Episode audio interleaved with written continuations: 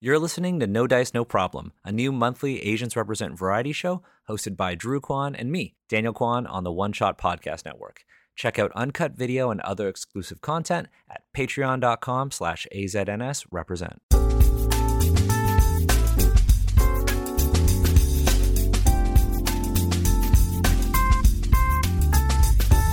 No Dice, No Problem is honestly like a breath of fresh air for me.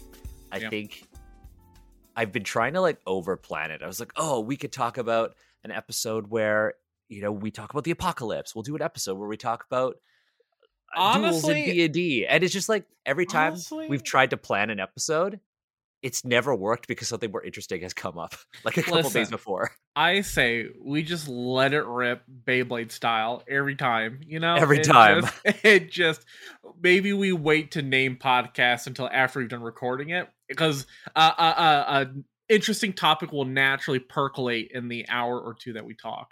Yeah, I do like the naming format that we settled on. It's just Daniel and Drew and then X. Like Daniel, because originally this episode was going to be Daniel and Drew survive the apocalypse, and now it's now we have nothing and- about the apocalypse. well, I, I, yeah, not, we're not talking about the apocalypse at all. And this one is Daniel and Drew roll up new characters Yeah, yeah. because literally, I was on I was on a, a podcast recently called Roleplay Chat. I don't know if the episode's out yet, um, but I said I was talking about our our campaign, and I was like, "Oh yeah, you know the party right now, fifty percent of the characters are not from the starting party, yeah, are not from the starting party now, and now we only have two of the original characters, and I think that's like super interesting. But leading up to this episode, we were planning on doing like a uh, Daniel and Drew survived the apocalypse, and we talk about post-apocalyptic games and how we would want to run a post-apocalyptic TTRPG and how Oh, that might be different from. I mean, we should still do that. I like I have it down as an episode we'll talk about. But this past Sunday, your character didn't die in our home game, but your character did make a dramatic exit. yeah, you know, a noble sacrifice. Yeah, Uh, I- yeah, exactly. which is uncharacteristic of him, which is nice. It shows character growth. Um, so uh, essentially, what happened is, so I play a character named Adrian. He is a uh, Dhampir, uh, though initially human. Uh, and the way we kind of worked some of it into the uh, setting is that he, yes, he has to like drink blood, but more specifically, he can drink chi, like life force. Um, and so we kind of wrap that up into him being a monk uh, as a class, and he was never a monk in terms of like proper martial arts. He is just He's, a, a, he's a street fighter. He's, street He's fighter. just yeah. He's he's sheer strength. He had bad wisdom. Yeah. He is just, his DCs were awful. Um, but um, yeah, he, he- he punched real good. He punched real good. punches so good. His physical stat line incredible.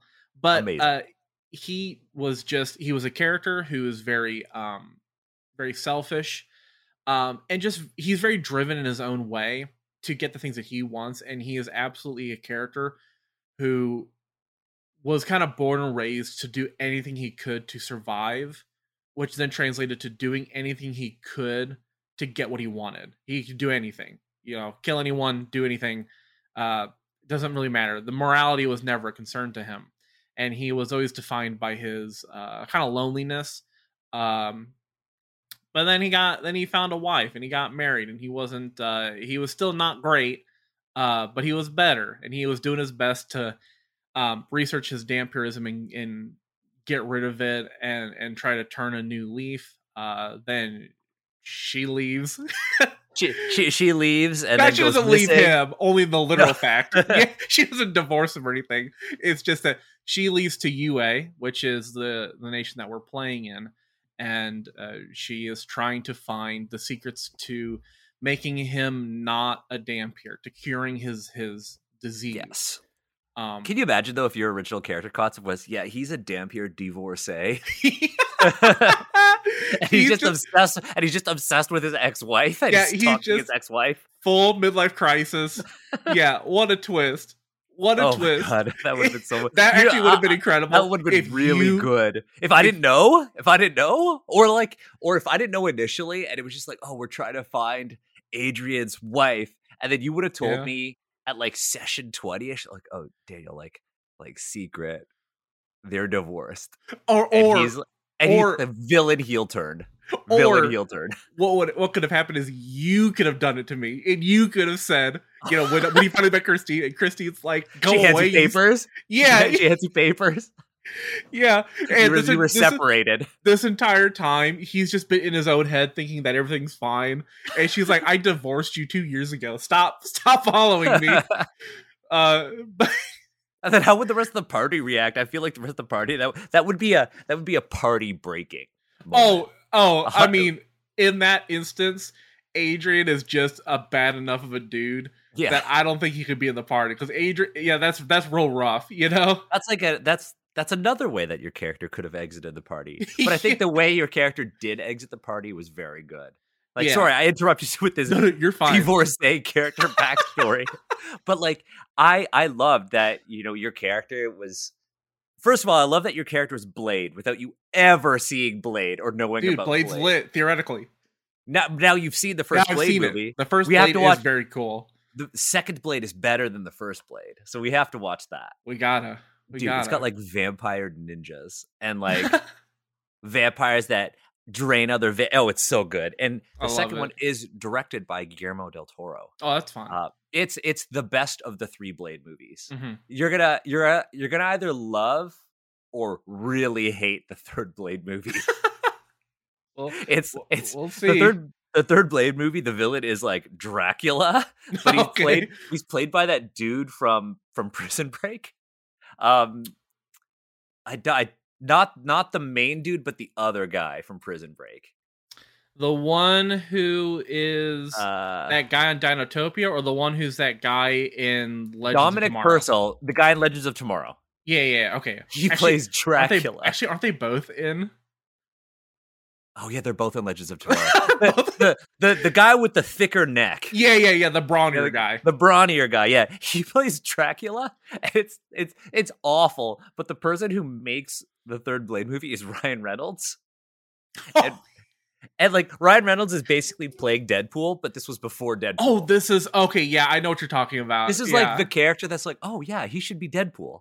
Um, but like it, famously, Ryan Reynolds and Wesley Snipes did not get along on set, and Wesley Snipes would not do scenes with Ryan Reynolds unless he absolutely had to. So there's always like a Wesley Snipes stand-in for any scene that his face didn't have to show. That's show. funny. That's he- funny. And he would like he to like fuck with production or whatever. Wesley Snipes allegedly went full method actor. Was like everybody has to call me Blade and never broke character. it's not even like yeah. It- it- I don't Blade Trinity- Blade's that serious of a character to have to do that. You know? I know that's the that's the funny thing. But Blade Trinity is I enjoy it. It is not the best Blade movie. Mhm. It is the it is definitely not the best Blade movie, but Ryan Reynolds is really good in it. And Jessica Biel destroyed a five hundred thousand dollar camera with a Oh. I've seen that. I've seen Yeah. that clip. Yeah, it's yeah. a it's a if there was a movie if there was a Blade movie and you had like a D&D party, like a, a Mm-hmm. D&D style party, it would be Blade Trinity cuz like Ryan Reynolds is like the bard rogue, Jessica Biel is like the ranger, like Blade is like the monk someone's method fighter. acting too hard. That would be Yeah, me someone's like method acting too hard. Um but I think you would really like Blade 2 and we should watch it. Hell yeah. Um, we should watch it. I don't know if we could do like a bonus episode of No Dice, No Problem where we watch Blade 2 of and, course, do live can. commentary. We got to figure out the logistics of that, but I think Yeah. we should do that. Um, Um, but yeah, Adrian, your Adrian. character is like unintentionally Blade down to like, oh, you're the Dhampir, you're trying to find a cure for your thirst, and you have an old mentor who's like helping you cope with your thirst. It was Mhm. it was so funny when we realized that you had never seen Blade and this was unintentional. Yeah, I just wasn't understanding the references. And then when I got the art done for the characters, you just your My your character characters look looks- like blonde Abraham Lincoln with a plunging V-neck, and it's the best. it's so good.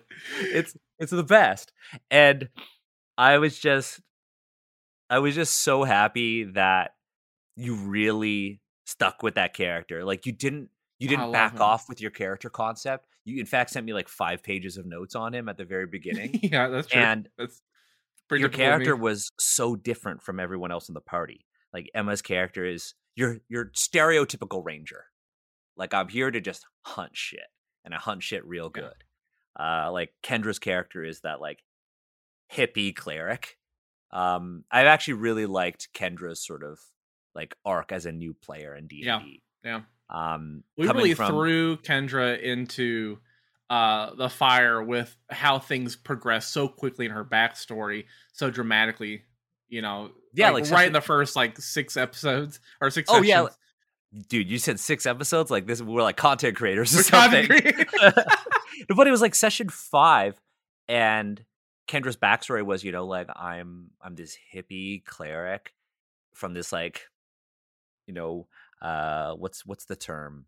The commune, yeah, and hired Emma's character, the ranger, to basically help find her brother in Saltmarsh. And then I was like, okay, cool. Well, how am I going to introduce like my Asian campaign setting to to this one? And we had the ship come in, this Asian ship, and everybody was kind of fawning over it, and it was so exotic. And these folks, who you now know to be the Sapphire Flame cult, walk off of the ship, and one of them is Kendra's character's brother, who has been a guy. sent to hunt her that went poorly for them. that went very poorly for them, and it ended with Kendra having to dr- dramatically kill her brother. Yeah. Well, And- and there was this competing sense of like I think Willa the character was very um trying to find the silver linings or the the, the Kobayashi Maru, how to how to get through the situation Yep. without having to kill uh her brother. Yeah, Twig. And then my character Adrian in his own worldview literally walked up, I think, with the sword that he'd been stabbed with that that Twig had Yeah, had handed it to her. handed it to Willa was like eye for an eye. You know, Yeah, and she carried- your family, and she has him. carried that sword for 37 sessions. Yeah. And she has never used it. It hasn't come out of its sheath. It it in my mind narratively it's been wrapped up Yeah, for 37 sessions basically. It's rusty as hell. Never cleaned Rusty the blood off. Well, I, I so I'm I'm really excited because on Sunday we're gonna do this big reveal where Kendra will get her sword. Yeah. she'll get the sword back and it'll be reforged uh, as something that suits her character more, which Mhm. I'm really excited about. That's gonna be fun. Uh, and then, of course, we had Mark's character, original character, Singe, who was like this kleptomaniac, tabaxi treasure hunter, um, but but a warlock, and but he was being manipulated by the big bad from the very beginning. hmm Um, I did love that. I Which did love is that. funny because I'm not sure Mark understood. No, that I was just about to say. Like I, and this is giving like the audience a, a sense of how different all these characters are, and the players too, because there was this moment when the big bad was revealed to be Mark's patron, and Mark had picked like a djinn sort of flavor because he's his his tabaxi is kind of like a Southwest Asian, South Asian, um, in like aesthetic and backstory, and he picked a patron where he can visit his patron in like a, a lamp, essentially.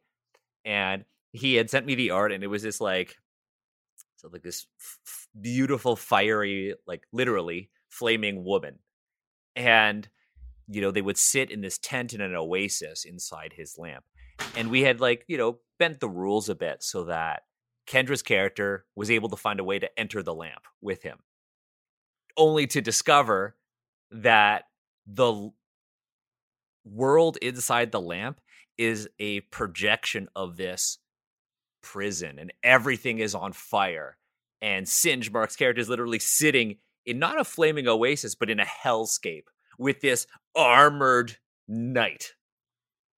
And i was i remembered very vividly describing this scene and you emma and kendra being like what, what the fuck? This is like this is like we're seeing the villain for the first time. It's a big reveal. it's a big reveal. and we're all putting together the fact that this woman that Singe says that he talks to his patron. is is is the Flame Emperor.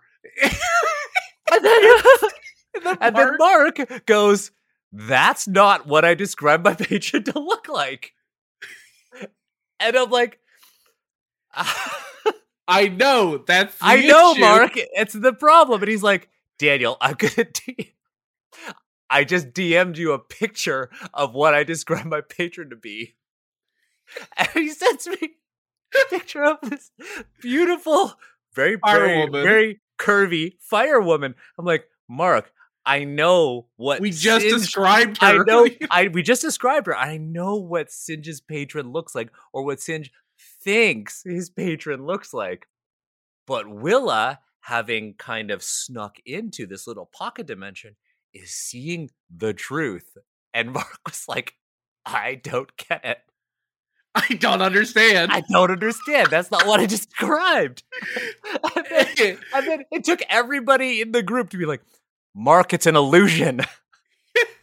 yeah, I remember when the reveal happened and my jaw kind of dropped. Yeah, and then it it, was a- just it- kept I- dropping as the scene kept playing on. But not for the same reason that it initially dropped. because like for me i was like that big reveal for me was first of all totally unplanned Uh-huh. i did not plan that did not plan to you know have willa go in and see this i thought in the moment i was like this would be really fucking cool and Yeah. seeing everyone except for mark's very different reaction i was like i'm a good dm i'm a good dm and then as mark could be like daniel this isn't what i i described to you i was like i'm an awful dm I'm an awful DM. But like so we so we have like we have all these different characters and very different players, Yeah. right? And then we have your character who is like stoic to the point and does not take any bullshit. We have like Mhm. a hippie, we have like a kleptomaniac, and we have a by the books risk averse ranger. Because Emma's character is very risk averse, won't won't like run into danger and will try to like figure things out before my you know, very happens. overt as covert. and yeah your character's like i run in and just like start throwing hands I trigger the trap. Don't give a fuck. I'm I, going. I trigger the trap let's go Listen, down I think- somebody heal me I think every play, I think not every play, I think every party needs someone who's a bit more risk averse and someone who is not very risk averse because you need someone to push the envelope, to push, like, break down the door and just get the scene going, while you need someone else to rein people back when it gets to be like everyone's too much, like, no one's thinking. and when you, you know. literally say break down the door an initial running joke was adrian kicks down every single Yeah. door Yeah, because it.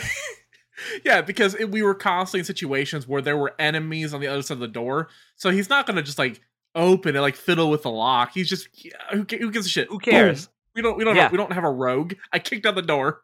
It's really interesting because initially it was like, oh my god, every door is now dangerous. Every door is a trap. We we have to check. We have to like examine every. And you were just like, I checked with my I don't give a Boom. fuck. I check with my foot. I kick it down. If there's a trap, I'll take it. I'm fine. We have a healer. Um, but it was so interesting to see your character progress because Mhm. we were in our big boss fight. Yeah. And it was like a big boss fight that took two sessions to fight. Yeah. It took two sessions. I had rolled up, rolled up. I had written a Dark Souls like boss. It had three stages, and each stage it had different abilities. It had legendary actions. It was dope. It had like a a total of some so over 300 HP. Yeah. Uh, with, between across all of its phases, and we had set up this scene so well as a group because you know the party had made it to Old Dragon's Nest, which is the capital of the Land of Blades, and you had met the king and queen, and you had completed one of your big objectives, which was to bring this NPC back to his family. Yeah. Um, and while you were kind of trying to learn more about your main meta plot, which was finding the Flame Emperor and learning more about this very shadowy villain, you had gone to this um, sort of low key mercenary tavern hmm and we had described you know it you know becoming nighttime and i if i recall correctly your character and mark's new character jin who is a soldier had gone outside and you spotted this like shooting star. And it just kept getting closer and closer and closer until you realized that it was like a, a meteor falling onto old dragon's nest. And it strikes basically the heart of the capital, sending this shockwave through the city. And we had this big dramatic scene where everybody kind of sprung to action to try to save people in slow motion. It was super cool. After that, you rush to the Capitol to find that this fiery knight is walking into the throne room. Massive sword drawn, shrouded in blue flames. And the king and queen are kind of standing there. Their guards are all dead, and there's smoky ash hanging in the air all around them. You're like, okay, it's boss fight time. Go to the boss fight, and this boss just starts fucking you up. Like, you folks had some initial really good momentum. Like, Mark burned a whole bunch of spell slots to deal like almost 150 damage in one hit. It was really impressive. It was like super impressive. Uh-huh. And there were all of these um, sort of flame sworn. These are these Mhm. monks that I had made who who can basically hide in in ash and smoke. Uh, they were coming out and they were fighting you, and you were like taking them down. It was really dramatic. But once the boss was nearing its third phase, I was like, you know what? I'm going to try something dramatic. And I threw up a wall of flame between your character and the rest of the party. Now, up until this point, your character had been kind of teased with the Yes. potential for taking on this power. We had a different couple sessions ago, we had a different sort of it wasn't quite an encounter, but the NPC Dawe that you were to um, escorting had been horrifically burned by these flamesworn monks in another encounter that you folks survived. And he had this lingering sort of divine flame in his wound.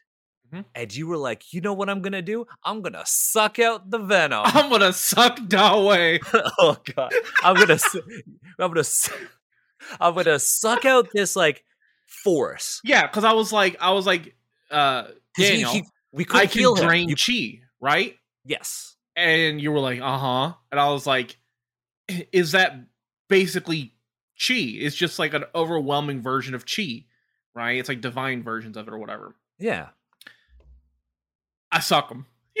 yeah and and then i was like okay cool now you and i had been like talking privately about Yeah. adrian's adrian would in order to find his wife adrian would do anything and Yeah. But that was always posited as being probably not a good thing. Like that is Yes. that is not a character strength, that is a flaw. That he Yes. would do anything. That And- is a bad thing. turning to the dark side is one Yeah. of those things and so you said i would be okay doing that. And so when you said okay well i'm going to drain out this power it now entered adrian and we had this really dramatic scene where you had saved the npc who had been with the party for like 15 sessions it wasn't like a like a little side quest he was like a member of your crew for a really yeah. long time Yeah. and the like only we were surviving attached to him. member. very attached to him Um and, you had this power and it was overwhelming you and the party was literally holding you to try to stop you from basically turning because Yeah, this could have that could have been a moment when you left the party Yeah, because the he had drained the the the flame emperor sort of chi or energy out of Dawei, and uh he was experiencing like power overwhelming, like his you know his Mhm. his very muscles struggling to contain it. Um, but we had we had kind of we had written in the backstory that at one point um when he was just a lowly bachelor you know he he had become incredibly strong because he had lived this life of like wanton like greed and desire where he was just chomping on people and he would he became so powerful. He was basically like a level 20 monk essentially yes. in terms of power scale. And so i think that's what probably kept him alive in that moment was that his body even though he is very weak at this point or he was very weak because he had uh during his marriage and in the years after had stopped uh feeding like that he had become you know reduced down to what did we start at level level level one we started at level, one, yeah yeah, yeah. I started at level one and Yeah, so you were um, like you went cold turkey yeah, basically. Uh, which was went very well for him. He was really enthused Totally. by that lifestyle. um, but uh, still, his body is trained to handle that amount of raw energy. So it was probably what kept him alive in that moment.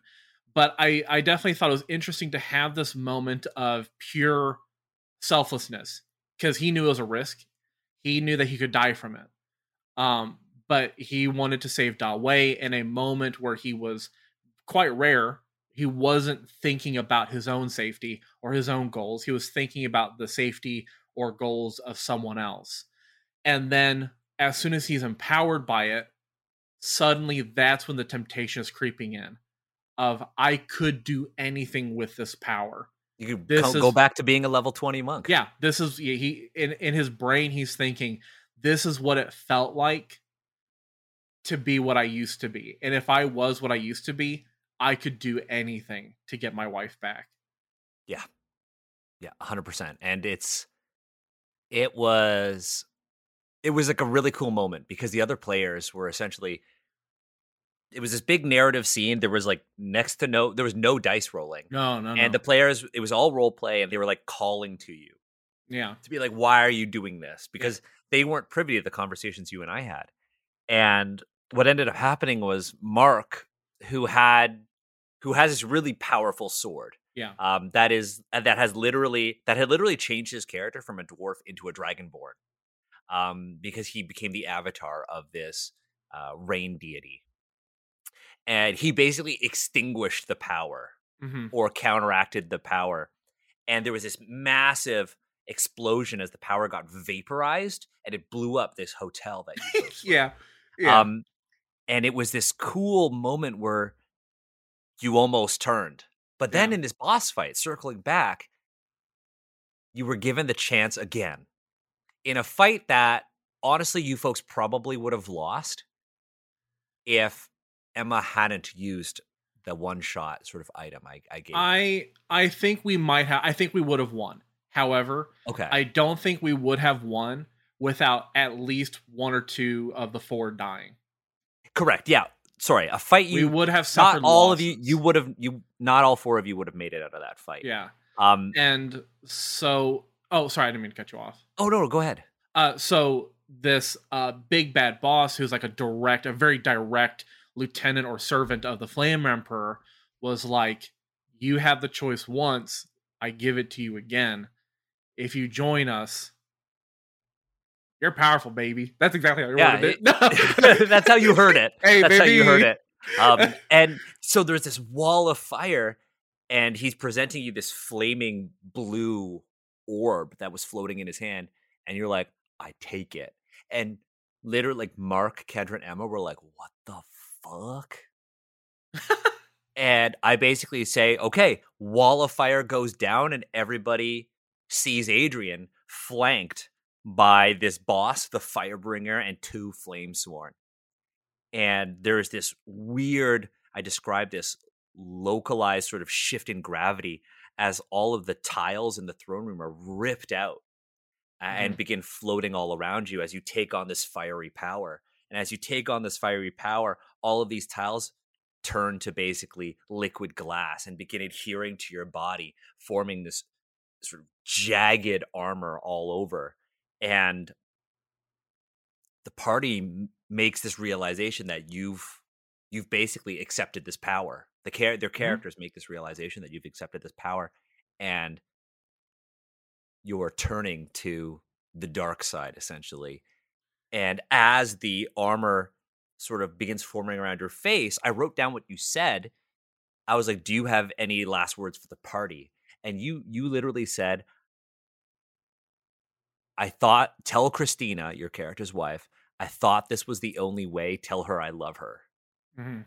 And then Adrian, the boss, and the two remaining uh Flamesworn vanish. Yeah, because as part of this power, he said that he would. He told the guy that he would take it if they left, uh, left this entire city alone. You know, I if you you know if you keep my friends, you know the king and queen. Well, at least the queen. King's yeah, we, gotta we gotta deal Yeah, with okay, the king. yeah. That's a different Uh, story. Um, and then the people in the city, if you leave them all alive, you know, I'll go with you. I'll, I'll do whatever you want. Um, and what I thought was, you know, so so from the beginning, I wanted to play a, a, a real asshole of a character and uh, one that was very selfish and only thought about himself or the things that he wanted. And who was a very solitary kind of person. He does he does not have much in the way of group thinking. He just thinks about it from his own perspective. He doesn't really think about other people in, in that way, not usually. And over the many many sessions of playing, I wanted to slowly develop that into a character who did care. Like he may never be the most empathetic, loving of people, but that doesn't mean that he couldn't slowly maybe regain some of his humanity. And so I thought it'd be a cool juxtaposition to have it so that when he could have taken it just for the sheer power trip and selfishness of his own goals, he did not. And then when it came to making that sacrifice to save other people, he will turn to the dark side. So so he's still willing to do anything, but for different reasons. Yeah. Yeah. And I thought You it was a great moment. Thought it was a great moment. And I mean, it's Saturday, the 25th of February right now. And tomorrow we have a session, which you forgot. I listen. You I for- thought it was you next for- week. You forgot, but because last Listen, the perils Saturday, of bi-weekly sessions, and we play it in an off week. we played in an off week on a different day too, um, because we had to we had to we had a scheduling conflict. But yeah, we've got a session tomorrow, and you need to roll up a new character. This one looks like a very, very Chinese uh, Abraham Lincoln. Look So like we thought that this would be a good episode of No Dice No Problem to to actually just like focus on you know your new character and kind of give our listeners some insight into AR home game, which also coincidentally is the setting for Wandering Blades, the sequel to Dungeons and Asians. Fuck yeah! Um, I'm super hyped about that. But I wanted to know, like, I know you you haven't you don't have a character ready for tomorrow yet. Uh, but I want to know, like, what what did you want for your character? We were, you know, after the session last week, we kind of played around with some ideas. Mhm. But you said you wanted some time, and I was like, yeah, absolutely. And I totally used that time. Yeah, and I was like, oh, Drew's gonna come up with something thoughtful, and no, I guess that, that I guess he didn't. Um, but like, I'd love to know like what your thoughts are on your character. Like, is there a class that you want to play? Mhm. So, when it comes to my thought process, you know, so my thought process changes depending on where we're at in the story or in the campaign. Yeah, So right now, uh, my understanding of things is that we're, I don't know, eh, we're in the back half of the campaign, right? Yeah, we're in the back half of the level campaign. fourteen. You know, and so while that doesn't mean that I can't have a character that has a meaningful personal story, from my perspective, I want to emphasize those characters that have already been around and are still having their stories. And I, I want to emphasize the wishes of those players or how they feel about things. So, for instance, um, Kendra, who you know who plays Willa, Willa is a, a, a druid. Uh, sorry, not druid, a cleric. cleric. Um, and is uh, you know, Kendra does not quite like having to be a heal bot. Uh, yeah, we and we've let Kendra change change her change around her character quite a Sure. bit, like because Kendra took some levels in fighter, um, but then and I feel like this is like, oh, Daniel's letting people just change their character. So after last session, we were like, uh, like you know, Mark is a paladin now, so Mark can heal. Emma can also heal. You know, Kendra has obviously healing, um, but with Adrian gone, like Kendra's like, I don't feel like Willa's kind of aligning with how I narratively have been playing her. Can I kind of like walk back my levels of fighter and just change those to cleric? And I was like, yeah, absolutely. Go. Also, three levels in fighter nothing. and a bunch of levels in uh, cleric is um, a nothing sandwich of a combo. Unfortunately, it doesn't really coordinate with each other very well. At least in my brain, it doesn't really synergize particularly well. Um, you mean mechanically or narratively? uh, mechanically, narratively, Yeah. I, yeah, I, I narratively it. it. made sense for for a character um but yeah like mechanically it didn't make sense and i think kendra changed her character just like full on cleric but Yeah, um and we with an emphasis about- on non-healing spells Yeah, and we were talking about like, oh well, if you want to emphasize the fighteriness of it, you could go the war domain for cleric, right? But the issue with because there's a yeah there's a war domain, right? Yeah. But She wanted trickery. She had she, she Yeah. wanted trickery. the things that Kendra loves about Willa or the skill sets that she has as Willa is the trickery stuff. But she often feels like she has to conserve her resources to do a bunch of healing. So she doesn't do any of the trickery stuff. And so I was then thinking, okay, well, when it comes to creating a character, yeah, I could just uh, there. There's a couple roles I could fill in. I could fill in another frontliner, another DPS kind of person, or uh, something like Yeah. that. But we know Mark's character can do that, no problem. Yeah, yeah. Or I can create a character who can specialize in doing anything the party can't do. So I can be a real, real skill monkey, you know, and Yeah. just be good at every skill that I can possibly be in. I can do enough healing to take the, you know, the brunt of it off of Willa, and I can just focus on doing those really background support things um, that are, yeah, admittedly, to I wouldn't say all, but to many, not the most interesting things about the game, especially during combat. Um, so to that end, and we were, I was thinking at least, uh, playing the uh, College of Lore Bard. You know, we Yeah. were talking about being like a court scholar, you know, who specializes in knowledge. Yeah, because we were gonna say like, how can a new character join the party at this point?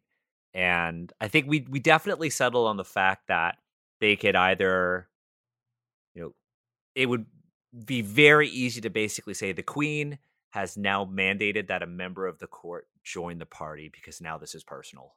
Yeah. Um, the the capital has been devastated, and we've already sown the seeds of civil war because Oh yeah. You folks had found that the prince of the south had started minting his own currency What a guy. and mark's new character jin was also basically exiled from the military of this land because he had discovered a conspiracy in the south between the prince and the villainous sapphire flame cult Mhm. um so it would make sense if like the the queen who in my world is like known for being a collector of knowledge might send you know a, a- lore keeper with the party seeing this as an opportunity to have a book that was unique uh, across all of the radiant lands right? Hey Mhm. if you chronicle this adventure there will only be one copy of this story and i the queen will own it. Or hey this is this is something that has never been documented before. We have this unfinished mega history book. You have to finish it Yeah, I think that that'd be quite interesting. I actually think it'd be interesting to play a real coward. You know, yeah uh, the, the complete Someone- opposite someone who is just not.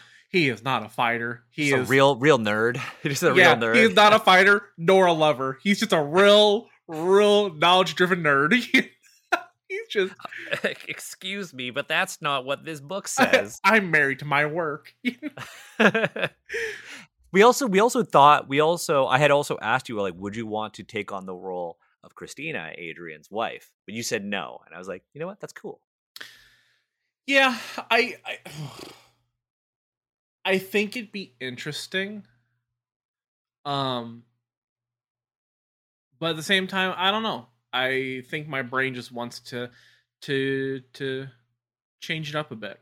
Yeah you know? totally absolutely because uh the way I had been role playing her is like this really badass doctor turned assassin The most dismaying thing to to Adrian and I had always designed this to be a little bit of that like toxic beauty and the beast like and I and I had known that throughout the entire thing of like ah so you're this guy who can't control himself meets a woman who allows him to control himself or, or kind of impresses those controls on him makes him more of a human uh, of, a, of a guy uh and then when she's gone he just goes berserk because he can't control himself he's just you know he he was always designed to be that sort of toxic man. masculine was like he's the most toxic character of the party Oh, for sure. He was always designed to be that way. Um, and part of it was going to be an exploration of like that, you know, and he does not need a wife to control himself. He can learn control he can learn control and self-discipline like a good individual. You know? hey and and look maybe Adrian will return at the end because he's not dead right I he's just I want him to be the new flame emperor. yeah, like maybe you folks fail and Adrian becomes the Flame Emperor. or we succeed and he still becomes the flame emperor. Yeah, or yeah, just maybe a nice version of one. yeah, somebody has to hold on to this power, and Yeah. maybe it becomes Adrian. Fuck And you yeah. and I did talk about him potentially becoming the Flame Emperor or the avatar of this fire god uh, at the end of the adventure. Um, because I, I've been kind of thinking, how long is this going to go for? Sure. Uh, I do want to get the characters to level twenty uh, because would- I had I had I'll promised. never say that. no. Uh, the characters will get to level 20. Um, but I think there are more stories to tell because we have this Civil War coming up. And if we're going to continue with me being the DM, I think it might be interesting to play as different characters, but this would be set during this sort of Civil War, post, Sure. you know, yeah. the destruction of the capital and after the Flame Emperor is defeated. personally i do like series of campaigns that are set in the same time frame or are set in a sort of linear progression of that timeline where you know basically the next set of characters pick up where the last ones leave off and the last ones and they're not gone they're still They're agents there. they're still agents within the realm they're still doing things um, but you get to hear of them as these legendary level 20 characters you know Yeah, they're doing exactly. big they're doing the big boy shit you know while you're you're back at level one baby yeah go. Go bring these supplies over to this for, over to this base. yeah Um, um, yeah, I also have to check in with the rest of the group because I know that you expressed interest in doing sort of like a military style campaign. Um, oh yeah where we play like in the military while play in the military, happening. and we Yeah. might do mass combat and stuff like that. I know Mark would be interested in in that, but we we'd have to check in with uh, Emma and Kendra to see if if they would also want to do that. yeah Um, i'm down for anything personally we could also go the route of like you know you are sort of like assassins and so instead of being soldiers you can contribute to the war through the shadow like from the shadows. Yeah. Um we can do something like that. Um but yeah i i'm excited for like this one phase of the campaign to end and for new characters to sort of emerge and we're kind of getting everybody used to that with the fact that now half of the party are, are now characters that weren't there from the very beginning yeah um i do like the idea of your new character though become being sort of like a lore keeper like yeah somebody who I- isn't good at combat like a pure support character Yeah, and I like this. like, Maybe he postures himself as being fairly brave, you know, or maybe he has he has that like maybe almost like n- like narcissistic confidence. yeah, he's like a narcissistic confidence in himself.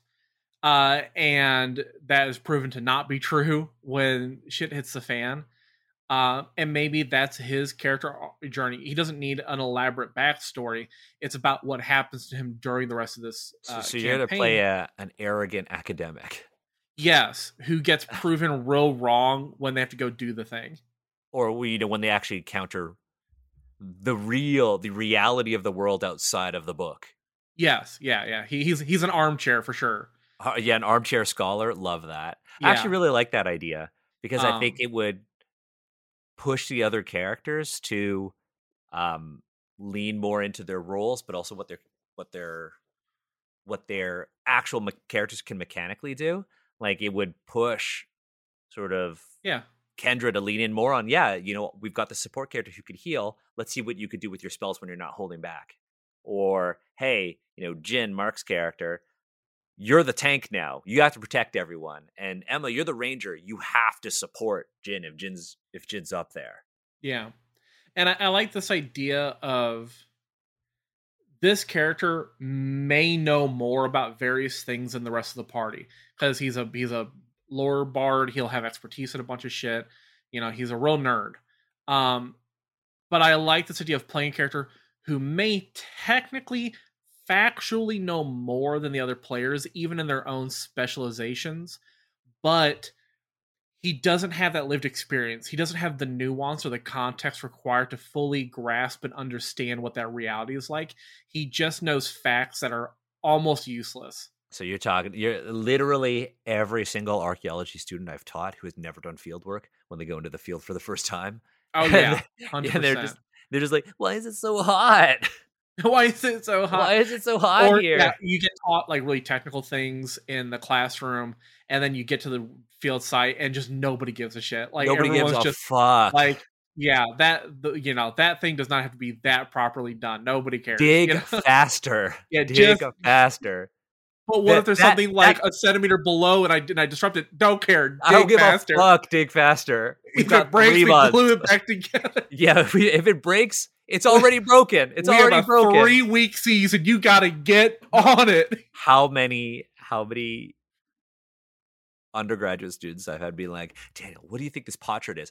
Don't care. Throw it with the rest of them. yeah. Let's it- keep it- moving. Yeah, it's. uh I, I think it's gonna be interesting. I remember my first my first uh field school. Uh, I held up just a random potsherd to a professor. And he, I was like, "Look at this! It's cool." He goes, "I don't." He literally went, "I don't care. Just put it with the rest of them." I'll put it with the rest Hey, of them. And then he was like, "Is it diagnostic?" And I looked at it. I was like, "No, yeah, don't Just care." the body So sherd. then later, later on, I hit him like a die, like like the foot of something or whatever, and he was like, "Still don't care." But I was like, "It's diagnostic. Don't care." Don't care. So, so for the non-archaeologists here, when we're talking about like diagnostic potsherds, we're looking at we're talking about fragments of a ceramic artifact that are um, indicative of a certain component. So it's not from like the body of it. It could be a rim. It could have like a a piece of the base. It could have like a foot or something or a handle, something like that. Those are I've more had- indicative of various styles that we can date easier. Yeah. Yeah, and you can um yeah. They're also if it's just a tend to be more slightly curved body, yeah, yeah, yeah. If it's just a slightly more, if if, if it's a uh, slightly curved body piece, uh, uh, everything has a slightly curved body piece on on yep. pottery. Uh, that means nothing. Almost. Do you know how many spindle whorls that I found? so for um for folks who don't know, a spindle whorl is like a um like a disc, uh, typically with like a hole in the middle, and it's used to maintain the speed of a like uh of like during textile production, essentially. And the when you're making string, if you're taking like fibers and you're like literally spinning them into like an actual uh, cord, uh, you'll use like a spindle whorl for that. People in antiquity would often just take a broken piece of a pot, drill a hole in it, and you've got a spindle whorl. And I've had to tell so many undergrads that is not that interesting Yeah. put it with the rest of them. Or like that time I was in the and like look, I've been guilty of that as well. Like I I thought I I've told the story of when I fe- I thought I found a sword. Did I tell you that story, Drew? Uh, maybe I don't remember. I thought I found a sword. Um Okay. so I was in this uh I was leading this unit and we had found like arrowheads and teeth and in my mind this was like my like second dig I was like oh I was like this story of conflict in this like this little unit that I was in.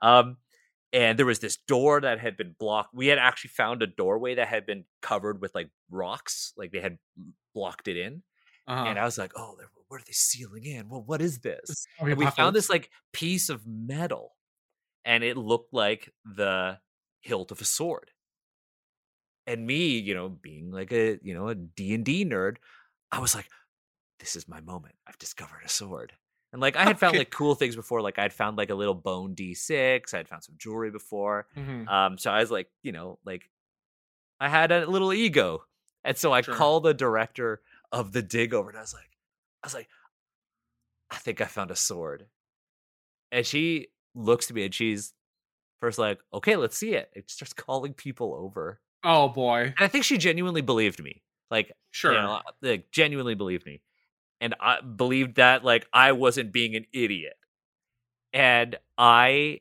started you know excavating it and it turned out to be a piece of modern rebar nice. And- nice. it was maybe it had been it was like a foot and a half deep it had there's a it was plunged a foot and a half deep into the unit. So that meant that the next foot and a half completely contaminated.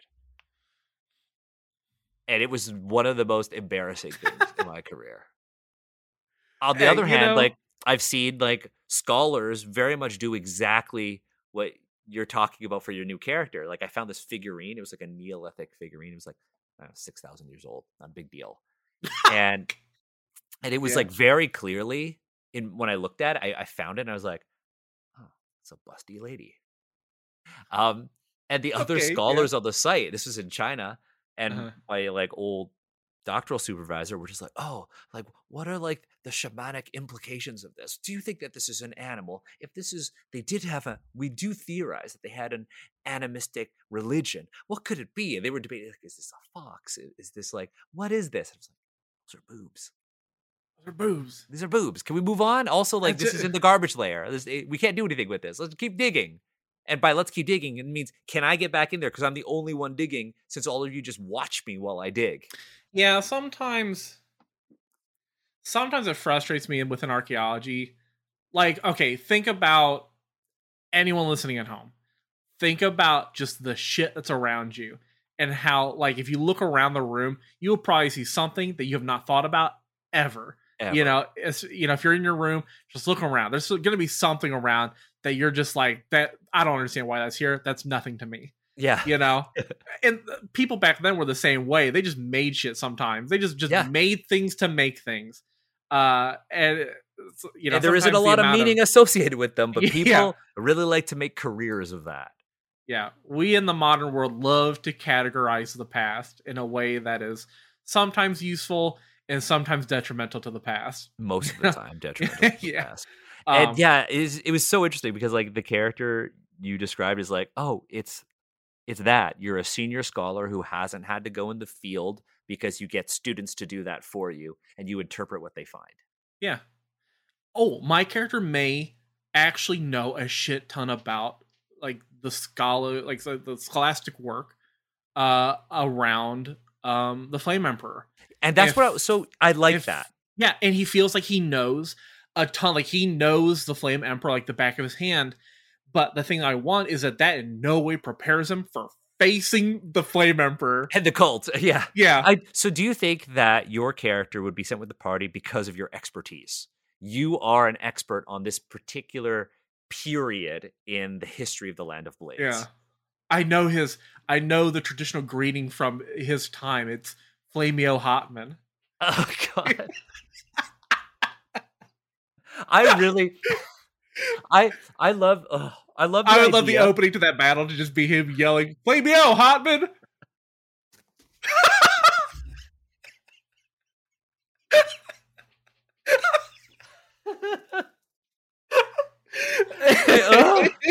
I think I think I really Uh, like the idea good. of your character having like a, a sort of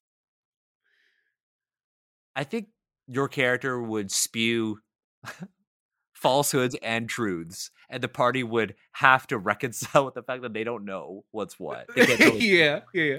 and I think I think that could be really interesting because like narratively, you and I can work on a lot of the world together. Like I wrote the mythic history of the land, Yeah. and like I'll I'll I'll send it to you so you have it and you could refer to it, and we could come up with a bunch of fake book titles and stuff. I love Um, it. and we, and then we can always add to the lore if we find that there's like missing stuff like let's write it up and let's add it so that this is like a great Mhm. way of for you for your character to have agency over the story Oh, maybe he's a character because there's a lot of academics like this, right? Where um, when pressured to know something that they don't know, makes it up a, a good, a good, honest academic, of which there are many, but a good, honest academic will just say, "I don't know. Let me look into it. Let me try to research that." yeah there are also very many, possibly even a majority, that just make something up because they can't stand a challenge to their authority of knowledge. Or, you know, like most Yep. of nobody enjoys being wrong. And so for too many people, academic or not, oftentimes our immediate thing to do is to just say something that may or may not be right, but it makes it sound right. You know? Yeah. I really like this idea. I I, I, just place what I really hate. I Yeah, really just, like- just play the academics that you dislike. yeah. Um, I think that this fits really well because in the in the land of blades, there are those like those dukes. You had Yeah. met one of them, the the executioner. Yeah. Um, but there are these different houses. There's like the Luminous Foundry, and they're basically uh, responsible for uh, currency, right? Um, there's the Butterfly Pavilion, which is for artists and scholars, and we could add in that scholars are a part of the Butterfly Pavilion. Um, there's the Tranquil House, which is where the Tranquil Silk Guard, the sort of secret police of the land, and the Mhm. executioners come from. And then there's the Vermilion Hills, which are the armed forces. Um, but I think it'd be interesting if your character came from like essentially this like very prestigious house of scholarship. Like Mhm. maybe you are the lore keeper in the capital. You're responsible for all of the books. You curate the queen's collection of lore. And you have read yeah, every yeah, single book there and you think you Yeah. know everything. I love it. I think it, I think it it kind of takes the arrogance of Adrian but in a completely different direction. hmm and you're just like, oh yeah, like you you think you know everything, but maybe your character can't do basic things like, okay, we're gonna have to wayfind. This is north, and you just start walking south or something. yeah, yeah, yeah, yeah. Or you're- or like we we have to we have to camp for the night, and he has no clue. He hasn't been No, no, no, no, no, like uh, like no sleeping bag, no, no, nothing. Yeah, yeah. he he he has, he has not been out of the capital in like twenty years. Yeah, where it's like, oh, what are the what are, like field rations? What are we eating? What is this? Normally, if he does travel, he has a whole entourage of people to set it all all up for him. Which, in his mind, he may still have right now. The party. Do you think the party are his grad Yeah. students? I mean, if so, I will also say if you want, you could have like an NPC. I'll let you have like a because there are rules for like squires and oh yeah. If you wanted, we could lean in on that. I just have a grad, a poor grad student with A me. poor grad student. Do you want to do that? I, I I'd be totally okay with that. Uh, that I'll I'll think about a little bit more, but um, Okay. I'm not necessarily opposed to the idea. Uh, This or poor we could, grad student. Or yeah, or we could lean lean in with like, oh, you know, you uh, you know, you you just happen to have a uh, uh, treat the party like your grad students. Honestly, that is probably the most likely scenario. Okay, yeah, we could do that. Um, there are rules in the DMG for like low level sort of like companion NPCs. Mhm. Um, so we we can do that eventually if you want. Um, we could also make it so that you have like a network of grad students at different institutions throughout the land, and you have to go check on Yeah, their yeah. work. yeah, Um, just surprise visits. yeah, we just have to make sure that we don't lean in on anybody's academic trauma in, in the in the in the play group. Uh, but I really like this character idea. I- Is there anything else that so do, is that what you want to do for your character? Yeah, I think I do. I, want to create a uh, Bard College of Lore who is just really focused on support stuff. Yeah, yeah, let's you do it. He has no. He probably won't have a single offensive capability, even a little bit. Just Do you you think know, you'll make him and just not give him a weapon, or just he just has a dagger? I think he will. He will probably believe that the superiority of his spellcraft will win the day. Run out of spells and just be like, uh, uh, uh, uh, uh. He starts beating someone with a rolled up scroll, like like a newspaper. he A folds it in half. Boom.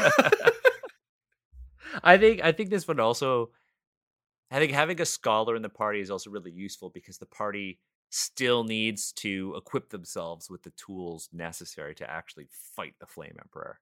yeah. Yeah. Um so yeah, I think there's a lot that we could do narratively and I think it's very it's a very interesting way of making a character that is very much responsible for a lot of the world building. Yeah. Um which I think is cool. Um, Um, yeah, how many how many elements are there? There's 5. there's five, and we You mean like in Chinese culture like the wuxing? yeah yeah because five. well because we were talking about like you know so Jin is is water right and Oh, you mean for the uh the actual like deities?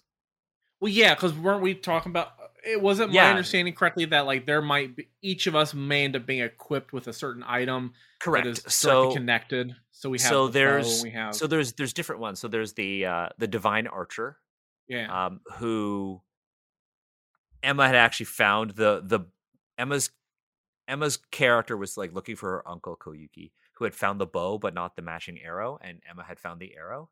Uh but Emma left it with him in the south. So there's a Mm. whole other dilemma of you having to go and get that shit because you've left the the a weapon of the gods with this like with this like dude who just cares about pressing plants and books. Um, also, you're in the South where It's also enemy are- territory now. it's enemy territory. So that's like a whole story arc there. Um, you have the Lord of Rain's sword, which uh, the Decree of Water, which Mark has. Uh, the Decree of Fire is what's wielded by the Flame Emperor. So what's left um, is the um, the Lord of For- Lord of the Forge's weapon and another deity called Mountain Carver.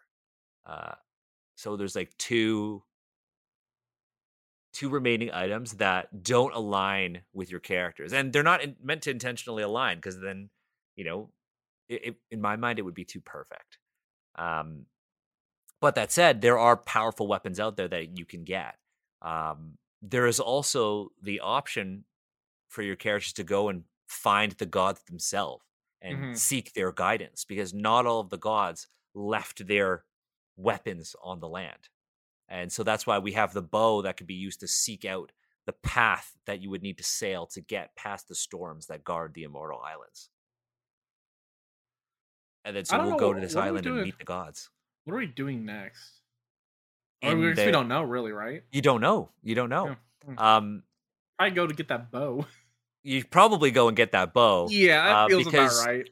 You you'd need to go and get that bow and use that bow to get to the immortal islands. Yeah. um, because right now the Sapphire Flame cult, the the main adversaries in this campaign, have more pieces of the compass that will lead them to the prison where the Flame Emperor is actually kept. And since you folks, I had actually intended for this combat encounter to, if you had folks had won, to actually get the the, the full compass. But since oh well. oh well but since adrian kind of was like i'm gonna save the party i'm gonna go your best bet now But in the meantime, he from- also pickpocketed the compass out of his, out, you know, off the guy, and then dropped it.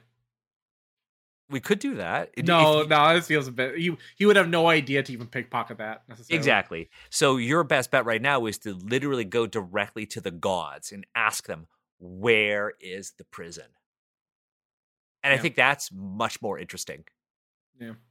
um so that's that's that's going to be our current objective Hell yeah. and you have to roll up this character in a day because we're playing tomorrow It- I mean, technically, the character's already created. True. Yeah, you just need to so uh I just got to write up some. just gotta add some stuff. magic items too. Oh yeah, what do I get? Yeah. Um I am Three legendary items. we will we'll talk about it. Um Okay, four legendary items. I think we'll give you I'm okay with three non-combat legendary items, but I think one of them needs to be really silly.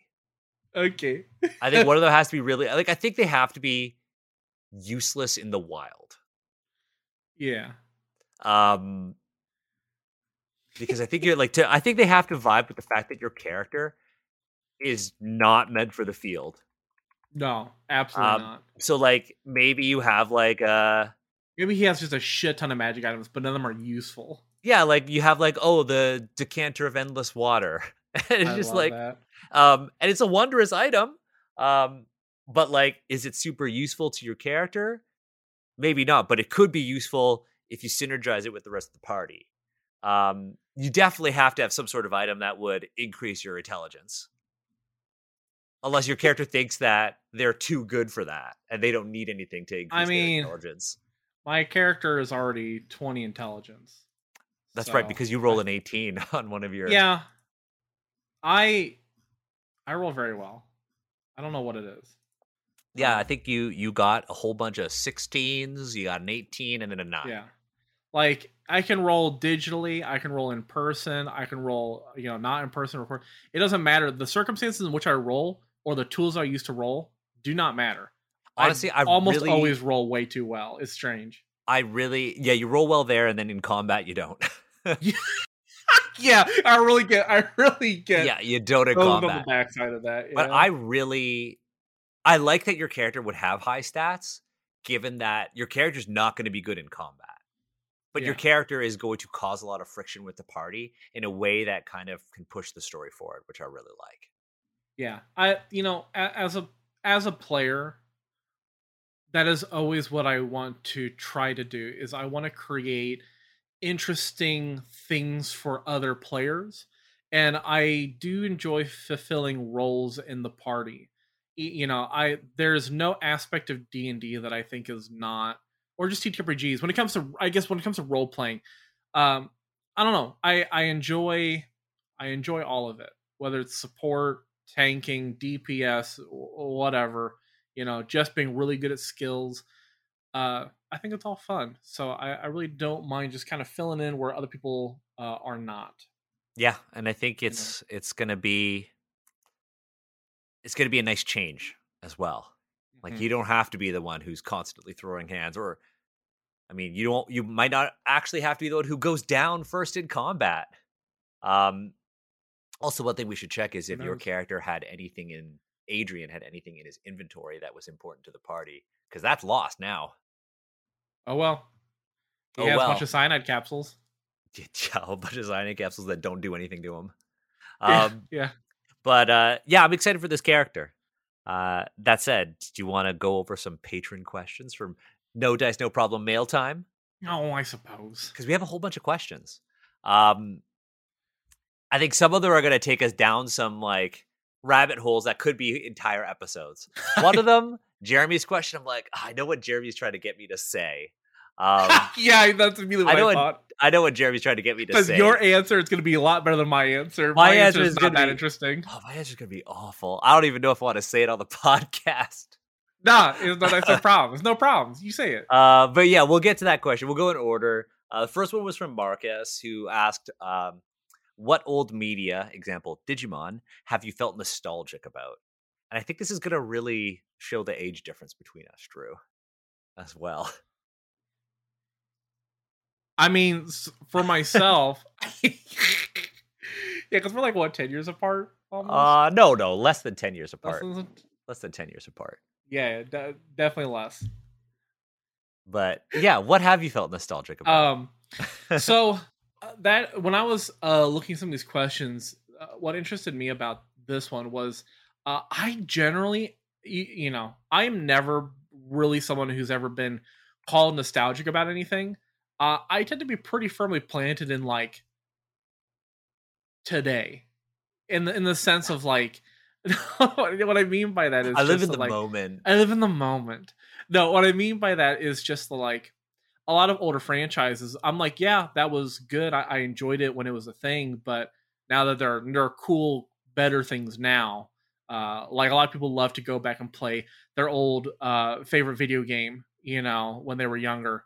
I, I just I do not seem to derive much of that same joy. However, uh, some exceptions are uh, like BattleTech and MechWarrior. Ooh, I love that franchise. Okay. Uh, the representation for that franchise not always the best. No, not always great. Um, I do not like how they portray um, uh, various uh, Asian cultures or how they just don't really portray uh, a lot of like African or uh, Black culture and experience experiences. Uh, you know, so like you know, but uh, I love big robots. You know? I love big so, robots and I like to make them fight. so much so that like I I went out the other day. So uh, for our uh, listeners who who don't have access to the video, um, I'm holding up the big uh, BattleTech Alpha Strike box right here. So what is Alpha Strike compared to regular BattleTech? So they remove most of the simulation aspect of like the the war game.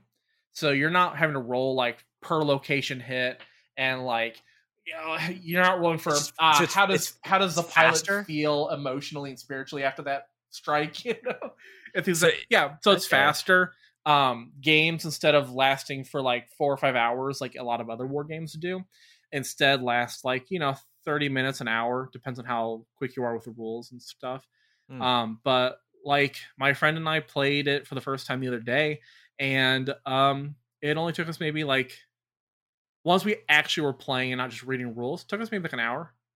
You know? Mm, okay. Okay. So like that was quite nice. Um, I've also played the classic and I enjoyed that too. I, I enjoy the simulationist aspect. But yeah, I mean, I used to run like a big MechWarrior Online server when MechWarrior Online was a feasible thing to play. Um, I love BattleTech. Uh, so yeah, that's the kind of that is something that is a, a, comfort of mine. And so yes, in that sense, I'm nostalgic. I like going back to that. I started off with Mech Commander Gold. Shout out to that game. That game's lit. Uh, it does not run on my computer because it's too old. uh, but that game was awesome, and I I wish they would do a remake of that game. But yeah, that's my thing. I've been thinking about like what am I nostalgic about, and I mean, a part of me. Okay, so one thing that I really love is I like I love movies from the 80s. Mm-hmm. Like I I love movies from the 80s. I love like Lost Boys. Uh, I love like The Goonies. Like I love those those movies. I really do because of just memories I've had with my dad watching them. Because my dad was really into those movies. Um, but I think because of our audience tends to kind of lean towards like the like like geeky fandoms. I think for me, one thing that I'm extremely no- nostalgic about is Mobile Suit Gundam uh, particularly like how I felt as a a kid in the '90s about Gundam Wing and seeing mm-hmm. Gundam Wing on TV for the first time and being like, "What is this story? I don't know, but these things look super cool." Um, I so like how both it's all, things all are robots, big robots. Big robots. yeah.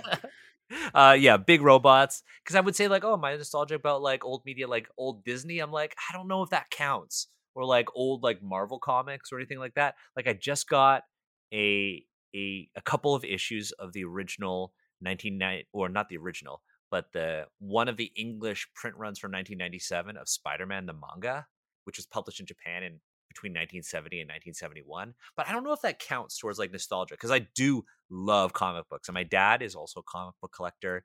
He has like a copy of Amazing Spider-Man number one, and it's signed by Stan Lee, who I got That's to meet. Cool.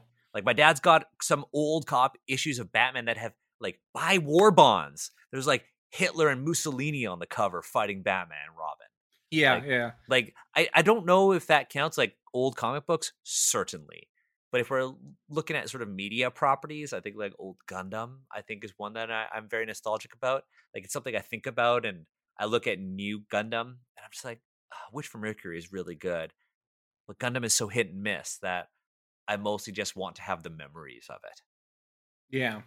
Yeah. Um, we had another question, and I'm curious to know your answer. If you have an answer for this one, um, Miss Mike asks, uh, "What are your favorite diceless TTRPGs?" I don't know if I've ever played one. Yeah, I I, I was going to ask like, if, if you've ever done that, and I don't think you have. like Beak Feather and Bone count? I've played Beak Feather and Bone, but that's not really an RPG though. That's like a storytelling game. No, it's an RPG. It's a it's a okay. I guess it could. Did count. they use dice in that game? I don't think not that I recall. No. Um, um, I've played Beak Feather and Bone a couple different times, and I really enjoy that kind of experience. Like, uh, what I plan on doing for uh, the next campaign that I run is I really want to, you know, I've done a lot of like kind of grand politics or just grand scale campaign stuff recently. Mm. I want to really zero in on like level one folk hero starts, you know, and just a right. bunch of shitters out of town who are, you know, this is the this is where they get their start. And I'd love to beak feather and bone like that's that small town. That'd them. be cool. I like I um my favorite diceless RPG is Microscope. It's one I think you would really like. Haven't we? Have, did we? Did we play that ever? We did a little That's... bit with with Angus with the index card, yeah, yeah, yeah. and you're making a, a literal chronology, like an epic history of a land. Um, I really like Microscope. We did an entire episode of Dungeons and Asians where we played Microscope and we mm-hmm. came up with the history of the land, and it yeah, was a lot of fun. Cool. Um, that's my answer. Um, Cat, but I've never played. I've never played like. Um, sorry, I didn't cut you off. Oh no, I've never. Fine. I've never played like a TTRPG that was diceless where I'm like role playing. It's just been like top down world design really yeah there's like there's one that i've wanted to play and there there was a question uh, aimless did ask what ttrpgs have you not gotten a chance to play that you'd like mm. to hmm. try out and one of them actually for me is golden sky stories which is uh, from what i gather a diceless rpg mm-hmm. Um yeah i do not know enough, enough about the genre it, there there are some cool ones like one that i it's not diceless though um, but they're unique. One that I really love is Ten Candles. I absolutely love Ten. Candles. Oh, I do plan on playing that. Yeah, and like Sarah, my partner, it's her like favorite RPG. Like if I'm yeah. like, we're gonna play Ten Candles, she'll be like, "Can I play?" And she she's not super into other RPGs, yeah. but Ten Candles she really loved. Uh, Kat had a question for me, and it was Kat like, bless Kat mod bless on the Discord. Bless up. Um, Kat had a request, not a question, but for me to spend at least two minutes talking about my love of Lewis Tan. Um, I love looking at Lewis Tan. All right, your timer starts now. Yeah. Yeah, I love I love looking at Lewis Tan. He is not a good actor, but he's good looking. Um, he was he was We're solid. Five seconds in, you shit on him. No, no, no. He was like he was solid in um he was solid in Iron Fist. solid in body, not solid, solid, in body, solid, solid in in acting. Eh, I don't know because I, I watched so I watched Mortal Kombat. Sarah and I watched Mortal Kombat, and my expectations were real low. I liked the action sequences. I thought they were really solid. I thought Hiroyuki Sanada was really good as Scorpion.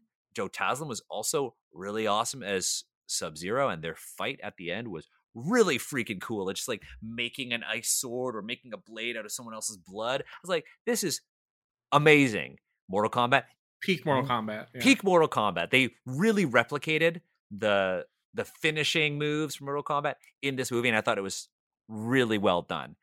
Mortal Kombat narratively, I very much saw it as, oh, we're gonna this is going to be a narrative uh, vehicle for us to bring in Lewis Tan because he does not play a character, to my knowledge, from the games.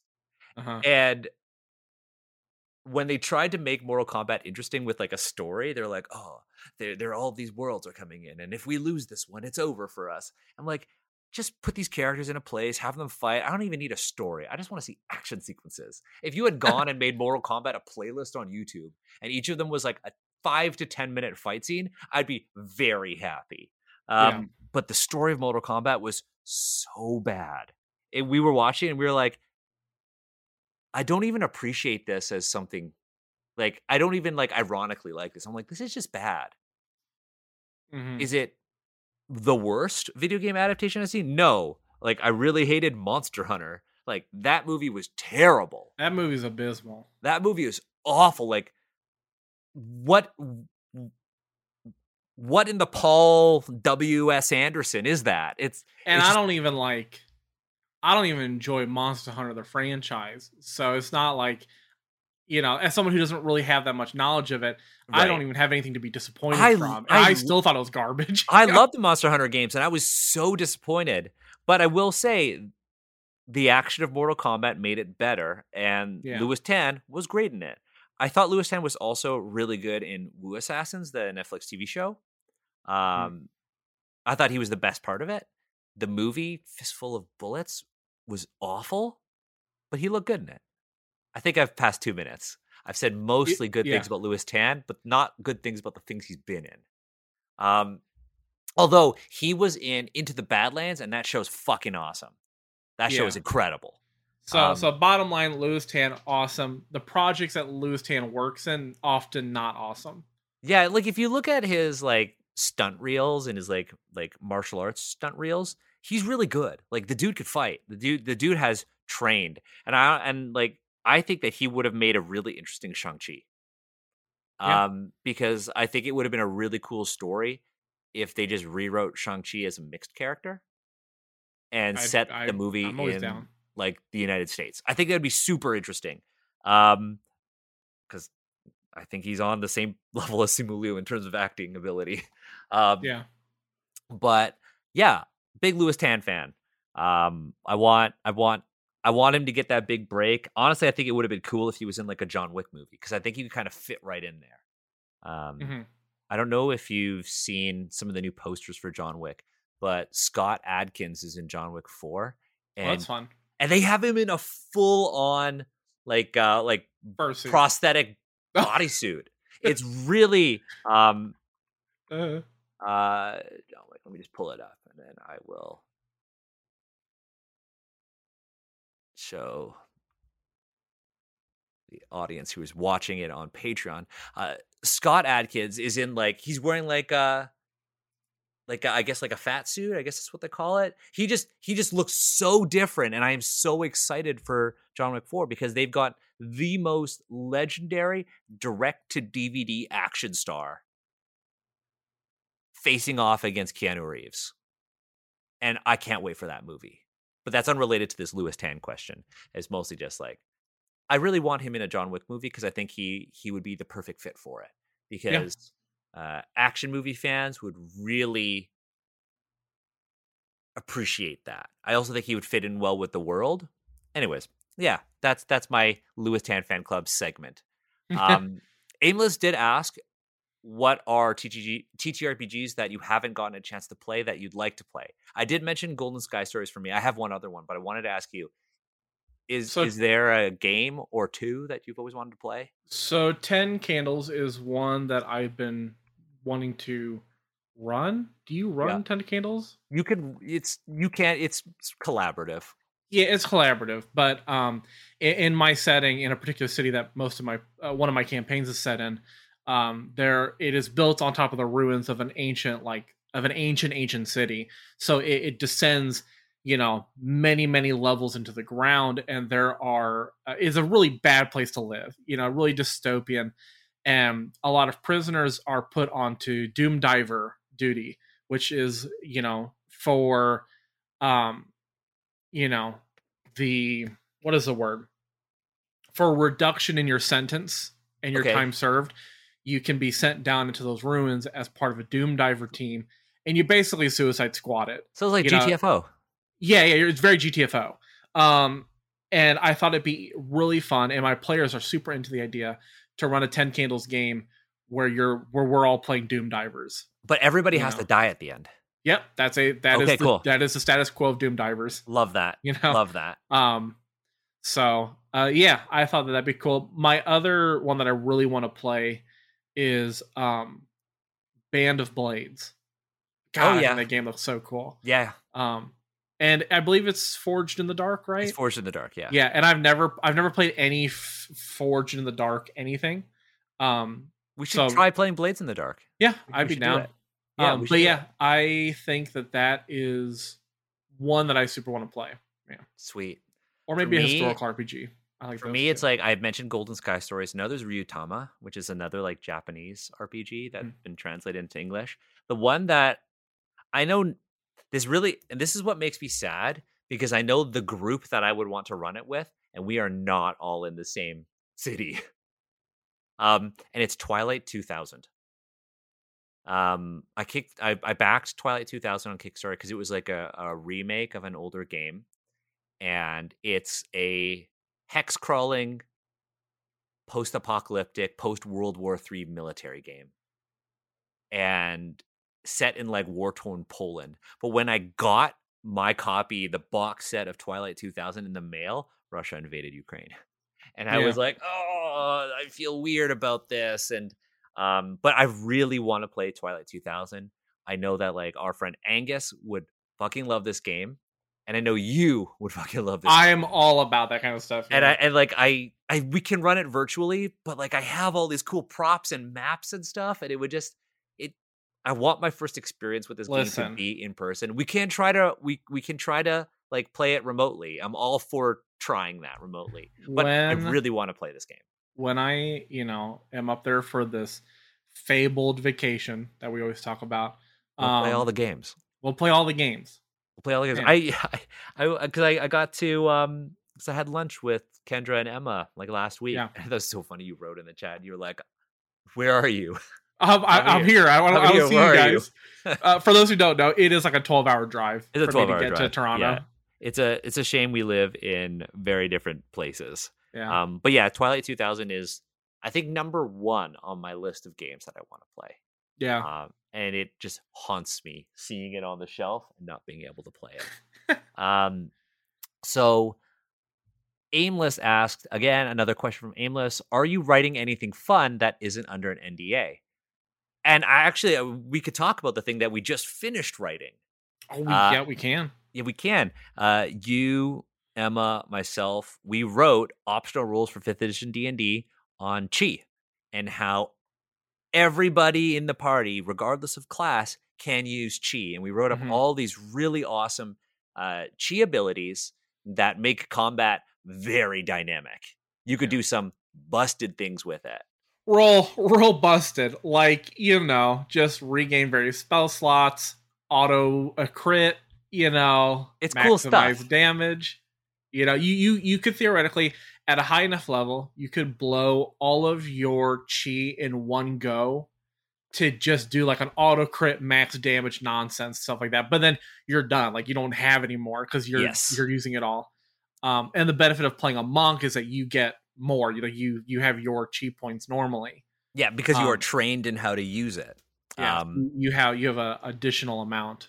I'm really happy with what we wrote on that, and we're obviously publishing it through Valorous Games through Liana, and I think right now we're just the only thing I need us to do is write the description for DriveThruRPG. Oh yeah, yeah. Uh, we need to write that, uh, but the text is done, uh, and I think we're going to be adapting it for our home game potentially. I would like to, but we have Yeah, to have a I'm into it. conversation with the with the table about that.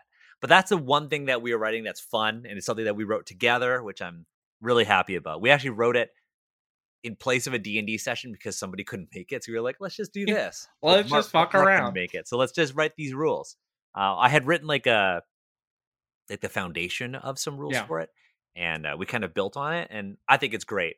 We're also working on Wandering Blades. Um, Liana and I are working on that right now, and it's going to be um, it's an OSR game that we're going to use for Wandering Blades, which is the sequel to Dungeons and Asians. We will also play other games for Wandering Blades, um, but we're working on a standalone game that's got very dangerous combat. Uh, and then Drew, you're going to come on as a writer. We're going to bring on literally everyone in the Dungeons and Asians team and Dungeon. Well, the Asians I thought you represent. going to see the server. I'm like, that's so many the people. server. No, the Asians represent. hundred people are Yeah, the Asians book. represent. that- That's how many. Wow. Um, yeah, we're gonna bring on everyone on the Asians represent team to to help write this, which I'm really excited about. Um, now for Jeremy's question. Oh, Jeremy boy. has asked, "What are the worst and best characters the two of you have ever played?" I don't have a ready-made answer for worst. I know you do. I do. The worst character I've ever played is one that I'm still playing. yeah, I know. He's a Pathfinder character. He is a name is Tapio, and uh, he is a he is a puppet. He's like a puppet. But in my my backstory was that he was like this scholar in Tian Xia, which is basically like Pathfinder's like caricature. Fantasy Asia. Yeah. It's their fantasy. It's their fantasy Pan Asia, but it's got a Chinese name. Um, and he was like a scholar who was researching how to make the perfect body. In my mind, I was like, oh, it's like Lewis Tan, and he's like covered in his body's like covered in tattoos, and he essentially has made the perfect physical specimen that is also immortal. However, these agents from the West basically come in and steal his body and basically shove like his soul out of his body, Doctor Strange style. And his soul basically gets put into like a doll, and he's gone on this quest to go and find his body. And the longer his soul has been separated from his original physical self, the more unhinged he gets. And he is just this unhinged puppet gunslinger. Yeah. He's super vulgar. he, Um, he's really brand. He, he's got a great brand because he's got a singular word that is associated with his name. She's just I bust. I bust. and he's just It's he's so vulgar. He's Yeah. the worst. but like, but he's just getting more and more intense because he's finding the pieces to his body and he found his skin, but he's wearing his original skin as a cape. It's like a cloak. Yeah, it's it's so macabre and nasty. It's it's awful. It's awful. Um, that's It's my worst also cloak of, invis- of invisibility too. yes, it got enchanted. Oh, what a when, when it's awful. he's he's awful. But that's my worst character. I think the best character I've ever played. I I'll be honest, I haven't played a character in a really long time because I'm always running games. The last character I Mhm. played was just the worst. um Yeah, I don't have a the best character I've played. I have a character that I want to play, but that doesn't count because I don't know if it's actually good yet. Um Yeah, I don't have I can't think of a character off the off the top of my mind that that I really liked. Because I, I'm assuming this is player characters, not NPCs. Sure, sure. Um, I'd say for worst character, I, I don't really have. I don't, I don't have a worst only character. I think in the good typical. I only make the good ones. No, it's just that the worst ones I don't remember. I think I shunt them out of my brain. Uh, but I, I remember um, playing uh, 3.5 D and D, and I played. I played a like familiar, like an Right. awakened familiar, Okay. uh, who was a who was a big orange uh like tabby cat, and he was a beguiler, which is Right. uh which is like it's sort of like a rogue, but you don't have the sneak attack. You instead more like arcane trickster, uh, where you get a bunch of illusion spells and stuff. And he was just a cat. Wait, no, wait. There was a specific race name. It was a Tibbet, Tibbet, Tip, Tibbet, Tabbet, something like that. It was like a you could. It was like a fake creature. It's like you could be like a short furred, like you could be a short furry, or you could be a cat. Okay. a full on cat. Um, and it was just great. I love that character. But the issue was, I guess, in terms of worst, um, I got to play him for two sessions, and then the third session, he got used to run through a trap when I wasn't I wasn't there oh, that week. a- uh, He got used as the so that was like a worse experience of having people text me and be like, "Yo, dog, your character died." So then I was, you know, I was like, "How?" Uh, we ran him into a trap, and then he died from the trap. and I was like, "Oh, god. yeah. yeah, I don't. I mean, that's a Oh, whole other well. conversation about like character death and if you would allow that sort of thing to happen in the first place, right? yeah, this was very like uh this is a one of the more typical, I think, brutal 3.5 games. You know, Oh, okay, cool. it was just kind of, I guess that's what the group expected, and I was like, yeah, but like while I'm not there, There, yeah. yeah, Like I'd be okay Um, if I was the one who threw myself into the traps. yeah. But like if yeah. if I don't have agency over that, yeah, I, I get that. I, I do. I mean, if we're oh, talking ahead. mechanics, like I do Yeah. love my 3.5 uh, archers. Like I love making arcane archers and Order of the Bow initiates, but like narratively, none of them are super memorable. Sure. Yeah. Um, best character, hands down, it's got to be Abraham. Mm. Uh, Abraham is a character. Shout out to Gabe, the DM. Uh, I have this upcoming September will be five years straight of playing that character every Monday. Well, not literally every Monday. We've had a couple, you know, but in terms of we all know the issues of cancellations and scheduling issues for for D and D. That Monday that Monday game has by and large gone very strong with like a ninety five percent, you know, uh, uh, rate of playing. But yeah, that character has gone from level one to like level technically twenty one because uh, listen, if you think high level D and D is boring, just do what Gabe did and go balls to the walls, homebrew the shit out of everything and just embrace this almost anime level of brokenness, you know, where you're just doing crazy things all the time. That is that is I think the best way to play that high level gameplay. Um but I mean he went from being a a, a warlock to a fighter to a sorcerer um also a huge journey but i initially had created that character as like an exploration of self you know and so i i, I imbued a lot of myself in him. And in many ways even now he just kind of is me but a, a much more idealized version. Um but after five years uh, almost five years man he just lives rent free in my head. Like i don't have to i don't have to get into character. I don't have to listen to my playlist or review my backstory.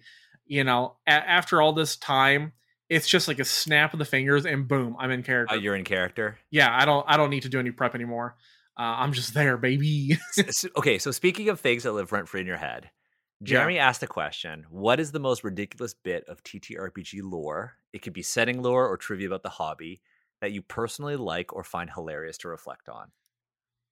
And there is one that lives rent free in my head called Eric and the Dread Gazebo. Do you know that? I don't Oh my god. So we're gonna I'm gonna I'm putting it in the Zencastr chat um for you. So let me we're gonna we're gonna we're gonna play it out. But Eric and the Dread Gazebo is this TTRPG sort of anecdote that's been like widely published. I think it was first published in like the 80s, but it's essentially about a player who misunderstands what a gazebo is and thinks it's a monster that's fun and it's this and it's so we're gonna we're gonna play it out um it was uh i think the it was made famous by this guy named richard aronson um and it was published in this um uh, amateur press association magazine or zine called um, Alarums and Excursions, and it's been published in a whole bunch of other things.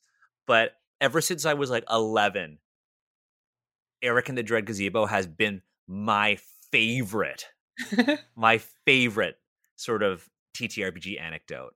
Um, so the real GM for this story, his name is Ed Whitchurch, and basically it's like it's so funny because it's like something that could totally happen in a game. So I've just sent you the basically the encounter.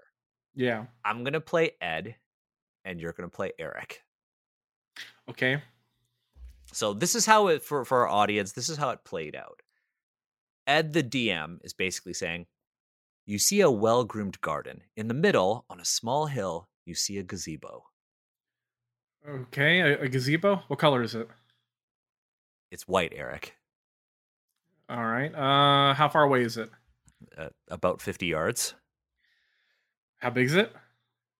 Uh, it's about 30 feet across, 15 feet high, with a pointed top. Hmm. Uh, can I use my sword to detect good on it? It's not good, Eric. It's a gazebo. I call out to it.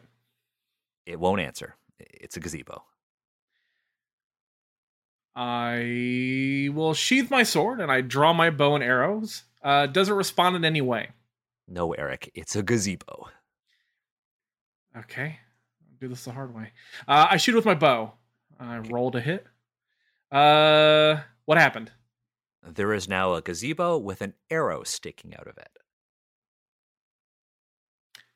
It it wasn't wounded, Of course not, Eric. It's a gazebo. but that was a plus three arrow. It's a gazebo, Eric. A gazebo. If you really want to try to destroy it, you could try to chop it with an axe, I suppose, or you could try to burn it. But I don't know why anybody would even try. It's a fucking gazebo. I run away. It's too late. You've awakened the gazebo, it catches you and eats you. Maybe I'll roll up a fire using mage so I can avenge my paladin. And that's my favorite. That is my favorite TTRPG story. What a good story. It's my favorite sort of like tidbit from TTRPGs because it's like this could happen to anybody. And it fucking happened in our game with Mark. It fucking happened in our game with Mark. it's And- so funny. And it's literally like, that's not how I describe my patron. We know that's not how you describe your patron, Mark. Read the room. I, I love that this event is also copyrighted. Oh yeah. Oh yeah. it's also very fun. there you know Um, the, the Dread Gazebo appears in so many things. There's actually in the original RuneScape, if you Yeah. go to a gazebo, there's like a I, I've heard that there's a gazebo you could find and it says run for it. It's a gazebo on it. If you if you try to examine a gazebo That's fun. in RuneScape. Like That's it is fun. my it is my favorite because it perfectly encapsulates what could happen in a any fantasy RPG. Because maybe not everybody knows what a gazebo is. Not everybody knows. Um, I just think it's it's so funny because everybody has had to have that moment where they're trying to describe something that they think is very obvious, but one player just doesn't Yeah. get it. hey, you know what happens. It doesn't get it, and you have to kind of try to run with it while like playing the game itself. Because like, look, the the DM Ed could have been like, it's it's a gazebo, it is a structure, but no, he's like, I'm gonna keep the role of GM, and we're just gonna play this out. And I think it's so fuck, it's hilarious that in this anecdote, nobody's like, Eric, you fucking idiot. It's a gazebo. Like the the only thing that would make it perf- more incredible is if somebody said that and Eric said, "Oh, so we can't fight it. It's too powerful. Let's run." That's the only thing that would make it better in my mind. But I absolutely love the Dread Gazebo because it still makes me laugh to this day as much as it made me laugh when I was 10, 11 years Mhm. old. I love it. Do you have anything like that? It doesn't have to be like trivia about the hobby, but it could be about like lore in game or anything like that. See, uh, you know, I run into the issue of um I write my own setting or I play in other people's homebrew settings. So I have interesting stuff about that, I suppose. But like uh, in terms of the wider TTRPG audience, uh, is going to mean a lot of nothing necessarily. Mm, Um, that's okay. But I will say one of my favorite stories in similar vein is is probably the Tale of Sir Barrington. I just love this. Have you heard this one? no, what what is this? Okay. So the there there is no read along in this regard. In- okay. In, in the same way, uh, we we can't do some fun uh, radio drama with it. But uh, essentially, and I, I'm I'm just reading it here. Um, it, it was a tale of um, a druid player character in 3.5 had a bear named Meat Fists who was Meat, awakened. meat fists. yeah, and the um what they did is over time is uh the druid player started to maximize the bear's disguise skill. I've just found Sir Barrington on Oh, it's so fun on RPG Museum. because he got the leadership feat, which I guess gives a NPC like player levels essentially. Correct. Um, and so he was becoming a rogue and was giving him items that made him better at disguise skill. And so eventually he became known as a human, uh, uh known as Mr. Barrington. Sorry, not Sir Barrington, Mr. Barrington. And uh, described in the original post, it says, "quote A gentleman of high society, wearing specially tailored bear-sized suits and a monocle, a dandy of few words. He was a respected patron of the arts, medicine, and a known connoisseur of gourmet cooking." His attendance at upper crust functions was expected, and though his thick accent often obscured his meaning, it only added to his mysterious allure. So basically, so and, and- so basically, Mr. Barrington is a bear. He's highly intelligent, but he's a bear, and Right. he can't speak the language. Uh, and so all his like.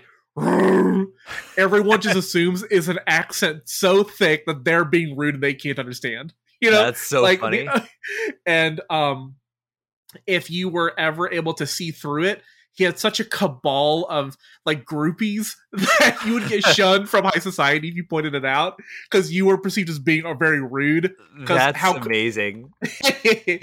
you know i ultimately i don't know if 3.5 was really fully my vibe um there's just a certain amount of like maybe too much of a crunch factor Right. but at the same time, man, it does bring with it some really funny stories, just with how ridiculous certain things could be gotten.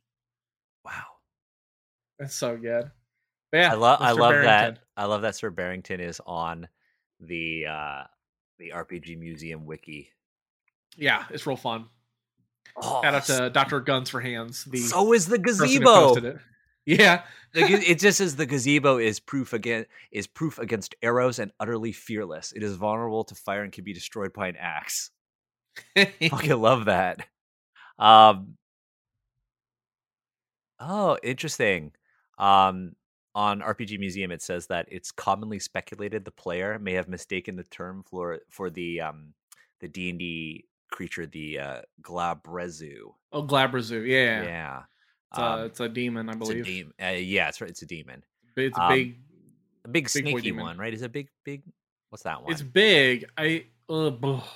Isn't it the sort of minotaur looking one? Oh no, it's like it's got that like um, got the two forearms. reptilian sort of head, and it's got like the crab claws. It's the one with the crab claws. yeah, the forearms. yeah. Yeah. That's ah nah nah. They just didn't know what a gazebo was. Um, yeah, yeah. Even if you knew what a Glabrezu is, surely then you, after the description, that's not it. yeah, that's definitely not can't, it. can't be what that is. it's just this w- white thing with a pointed top on a hill. Um, there's this other story. Do you know the YouTube channel Puffin Forest? oh yeah, yeah. I there's a Puffin Forest video that I really love about how they were playing a high level event, like one shot, and they were like, you know what? I'm gonna make an absurd character that's one level of everything, and they just tucked at everything. Um, that's another one that I really love, but I, I don't Yeah. think it fits into like a like TTRPG lore, like the Yeah. Barrington or the Dread Gazebo uh, do. The last question we have is from Temporal Insanity. And it's Do you like model painting? If so, what is your favorite painted model? Or what model would you most like to own? Trying to see if I have anything nearby. Uh, the answer is we both love model painting. Um, I theoretically love it, and by theoretically, I just mean uh, I really do enjoy model painting. It's just getting me to start on a project that's the tough part. We both love model painting, but we both have ADHD. And yes. it makes it very difficult to get into it. Once um, I'm started, we're we're going.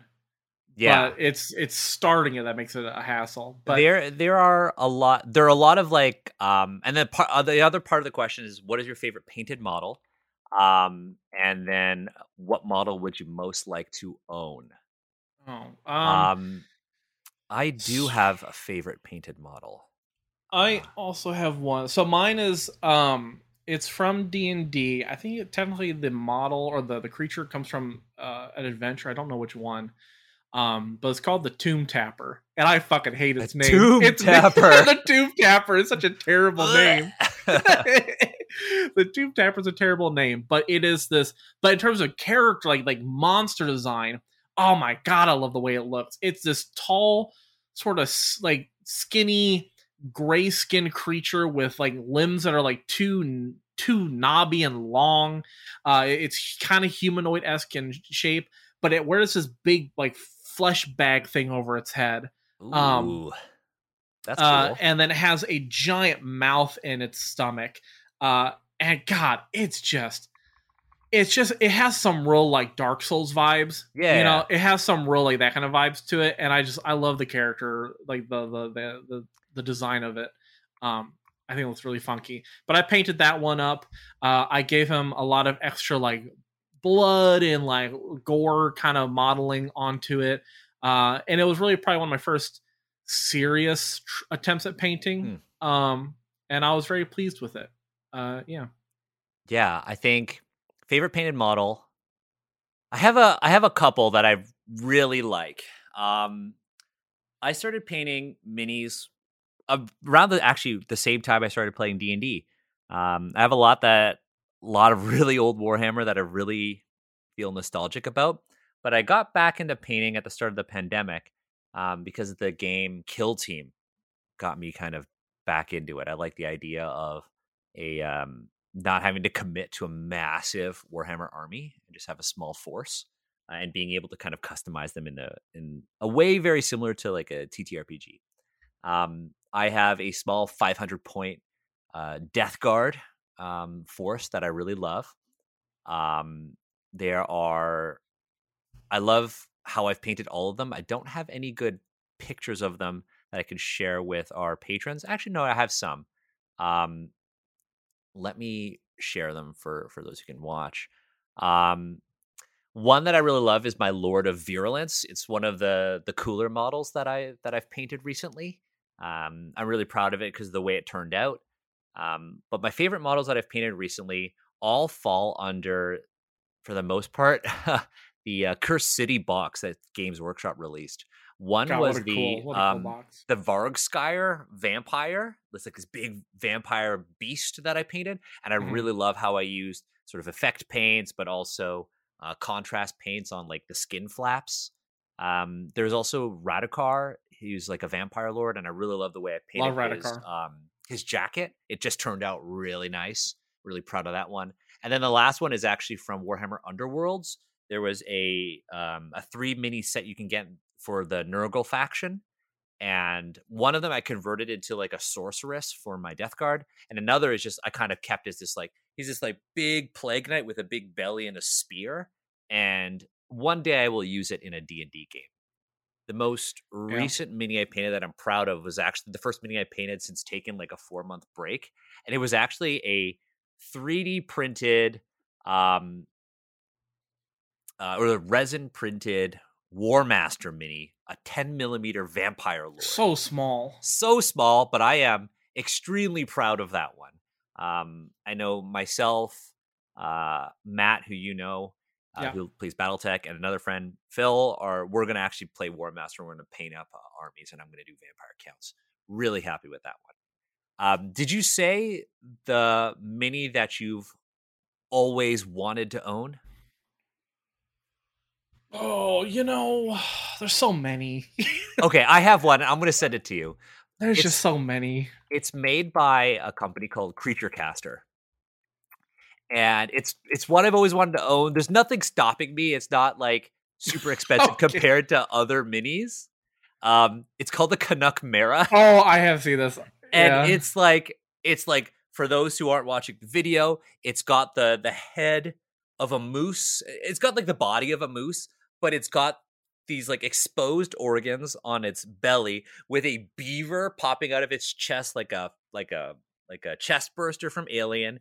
it looks it looks like a Canadian remake of the thing. Yes, and it's got a, the, its tail is the neck, and and it ends with the head of a Canada goose, and it's got the wings of a Canada goose. It's the most fearsome creature ever, and I really want this model. I, I do I do love this. I really want this model, Um, but I am not painting enough to justify it. But if I ever ran an adventure, like a horror adventure, this would be the big bad, the Canuck Mara.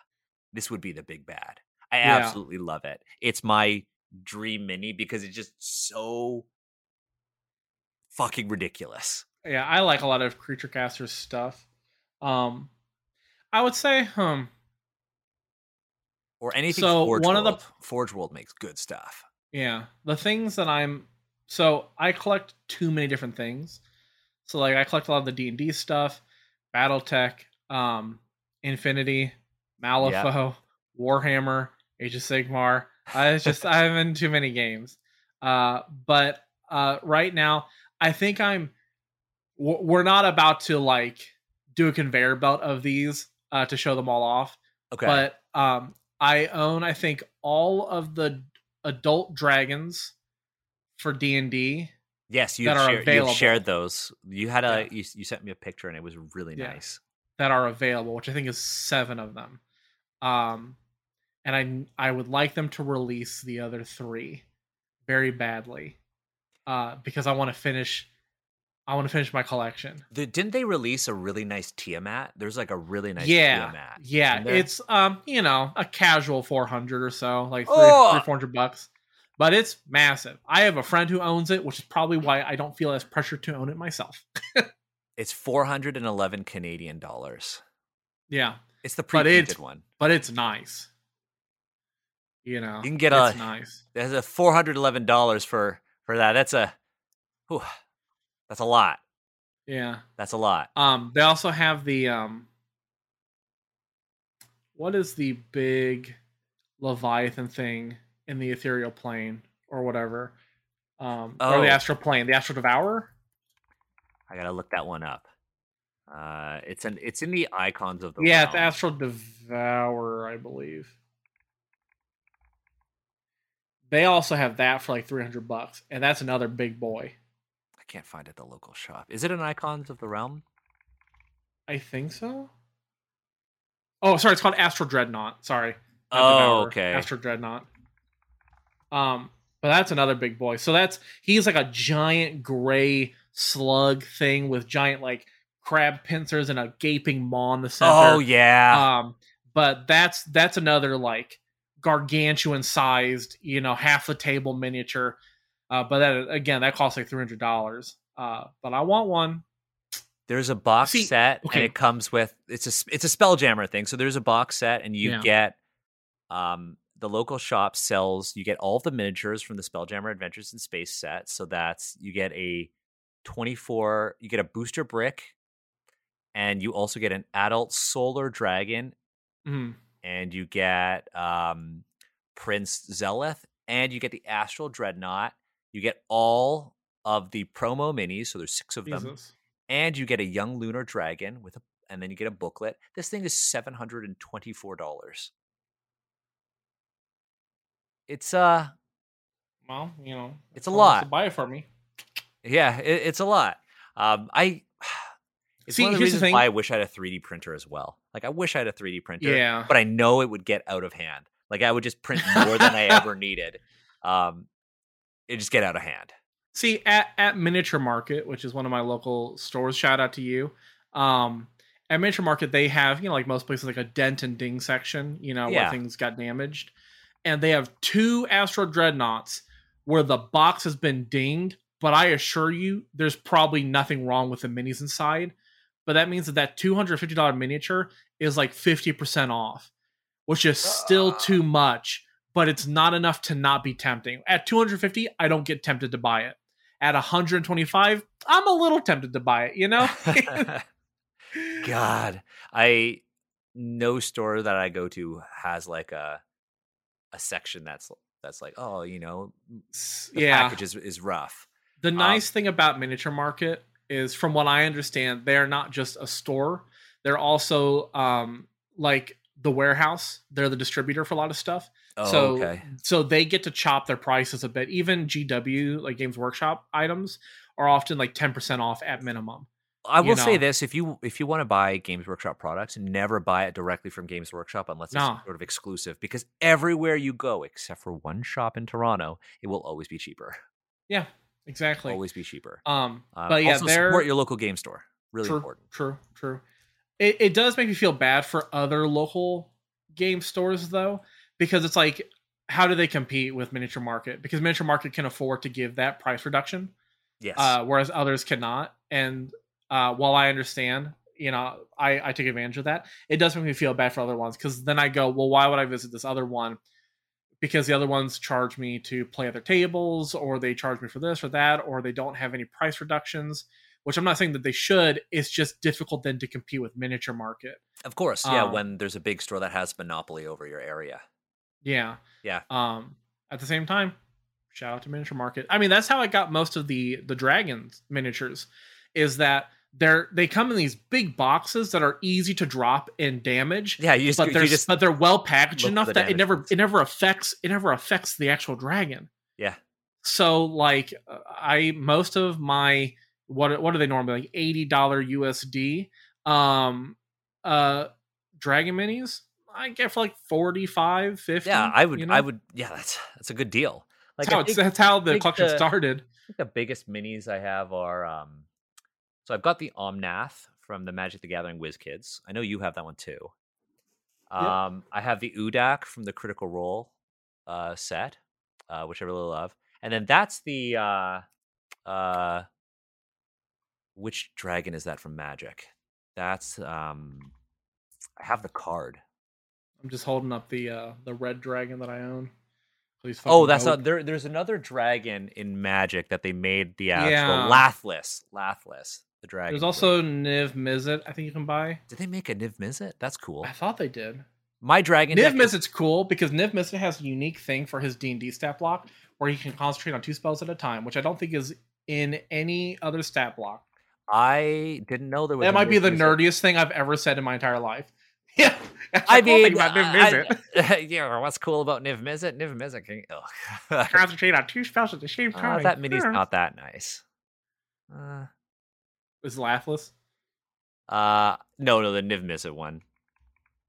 Yeah, oh, I didn't. It's not that nice. No, no, it's not sure. that nice, but it's, cool that there is one. I don't think the Lath- Lathliss is the one I have. It's still in the box. WizKid sent it to me, and I never opened it. Um, but because I don't have the space, also because I don't play in person tabletop Mm. games. Uh, but I will say, like, I I love me my Magic the Gathering Dragon Commander deck, my my Ur Dragon deck. I love that deck so much. Um, but that said, that was the last question that we had from from Temporal Insanity. Um, Drew, I'm very excited for your new character for our game. Very It's gonna be excited.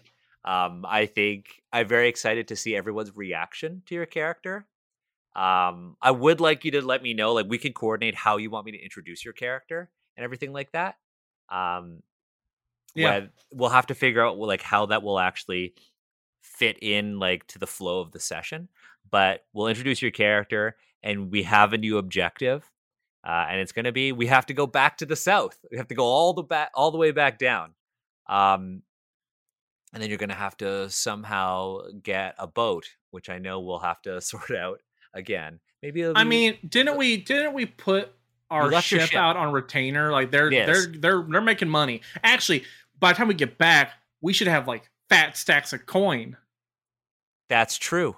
You'll have to remind me tomorrow. But yes, that that is technically. Why would true. I? My my characters from that is not there. Oh, you're the captain of that ship, though. How will they react?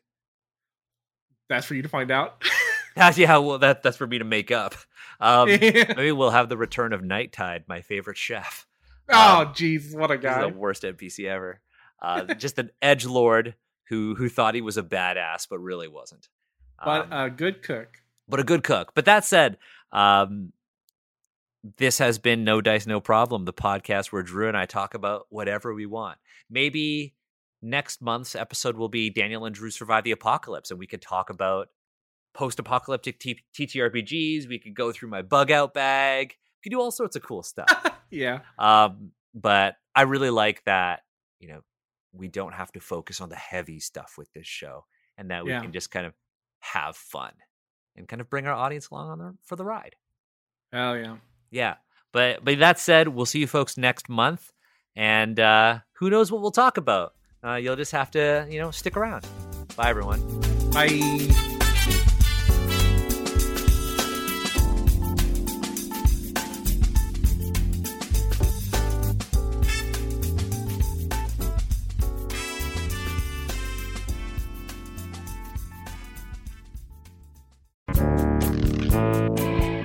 Love Star Wars but kind of wish you didn't?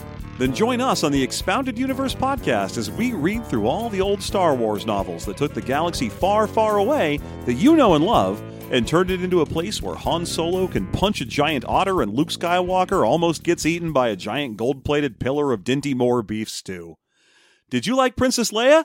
Well, too bad! Now she's a space racist. Don't believe me? You'll just have to listen to find out on Expounded Universe.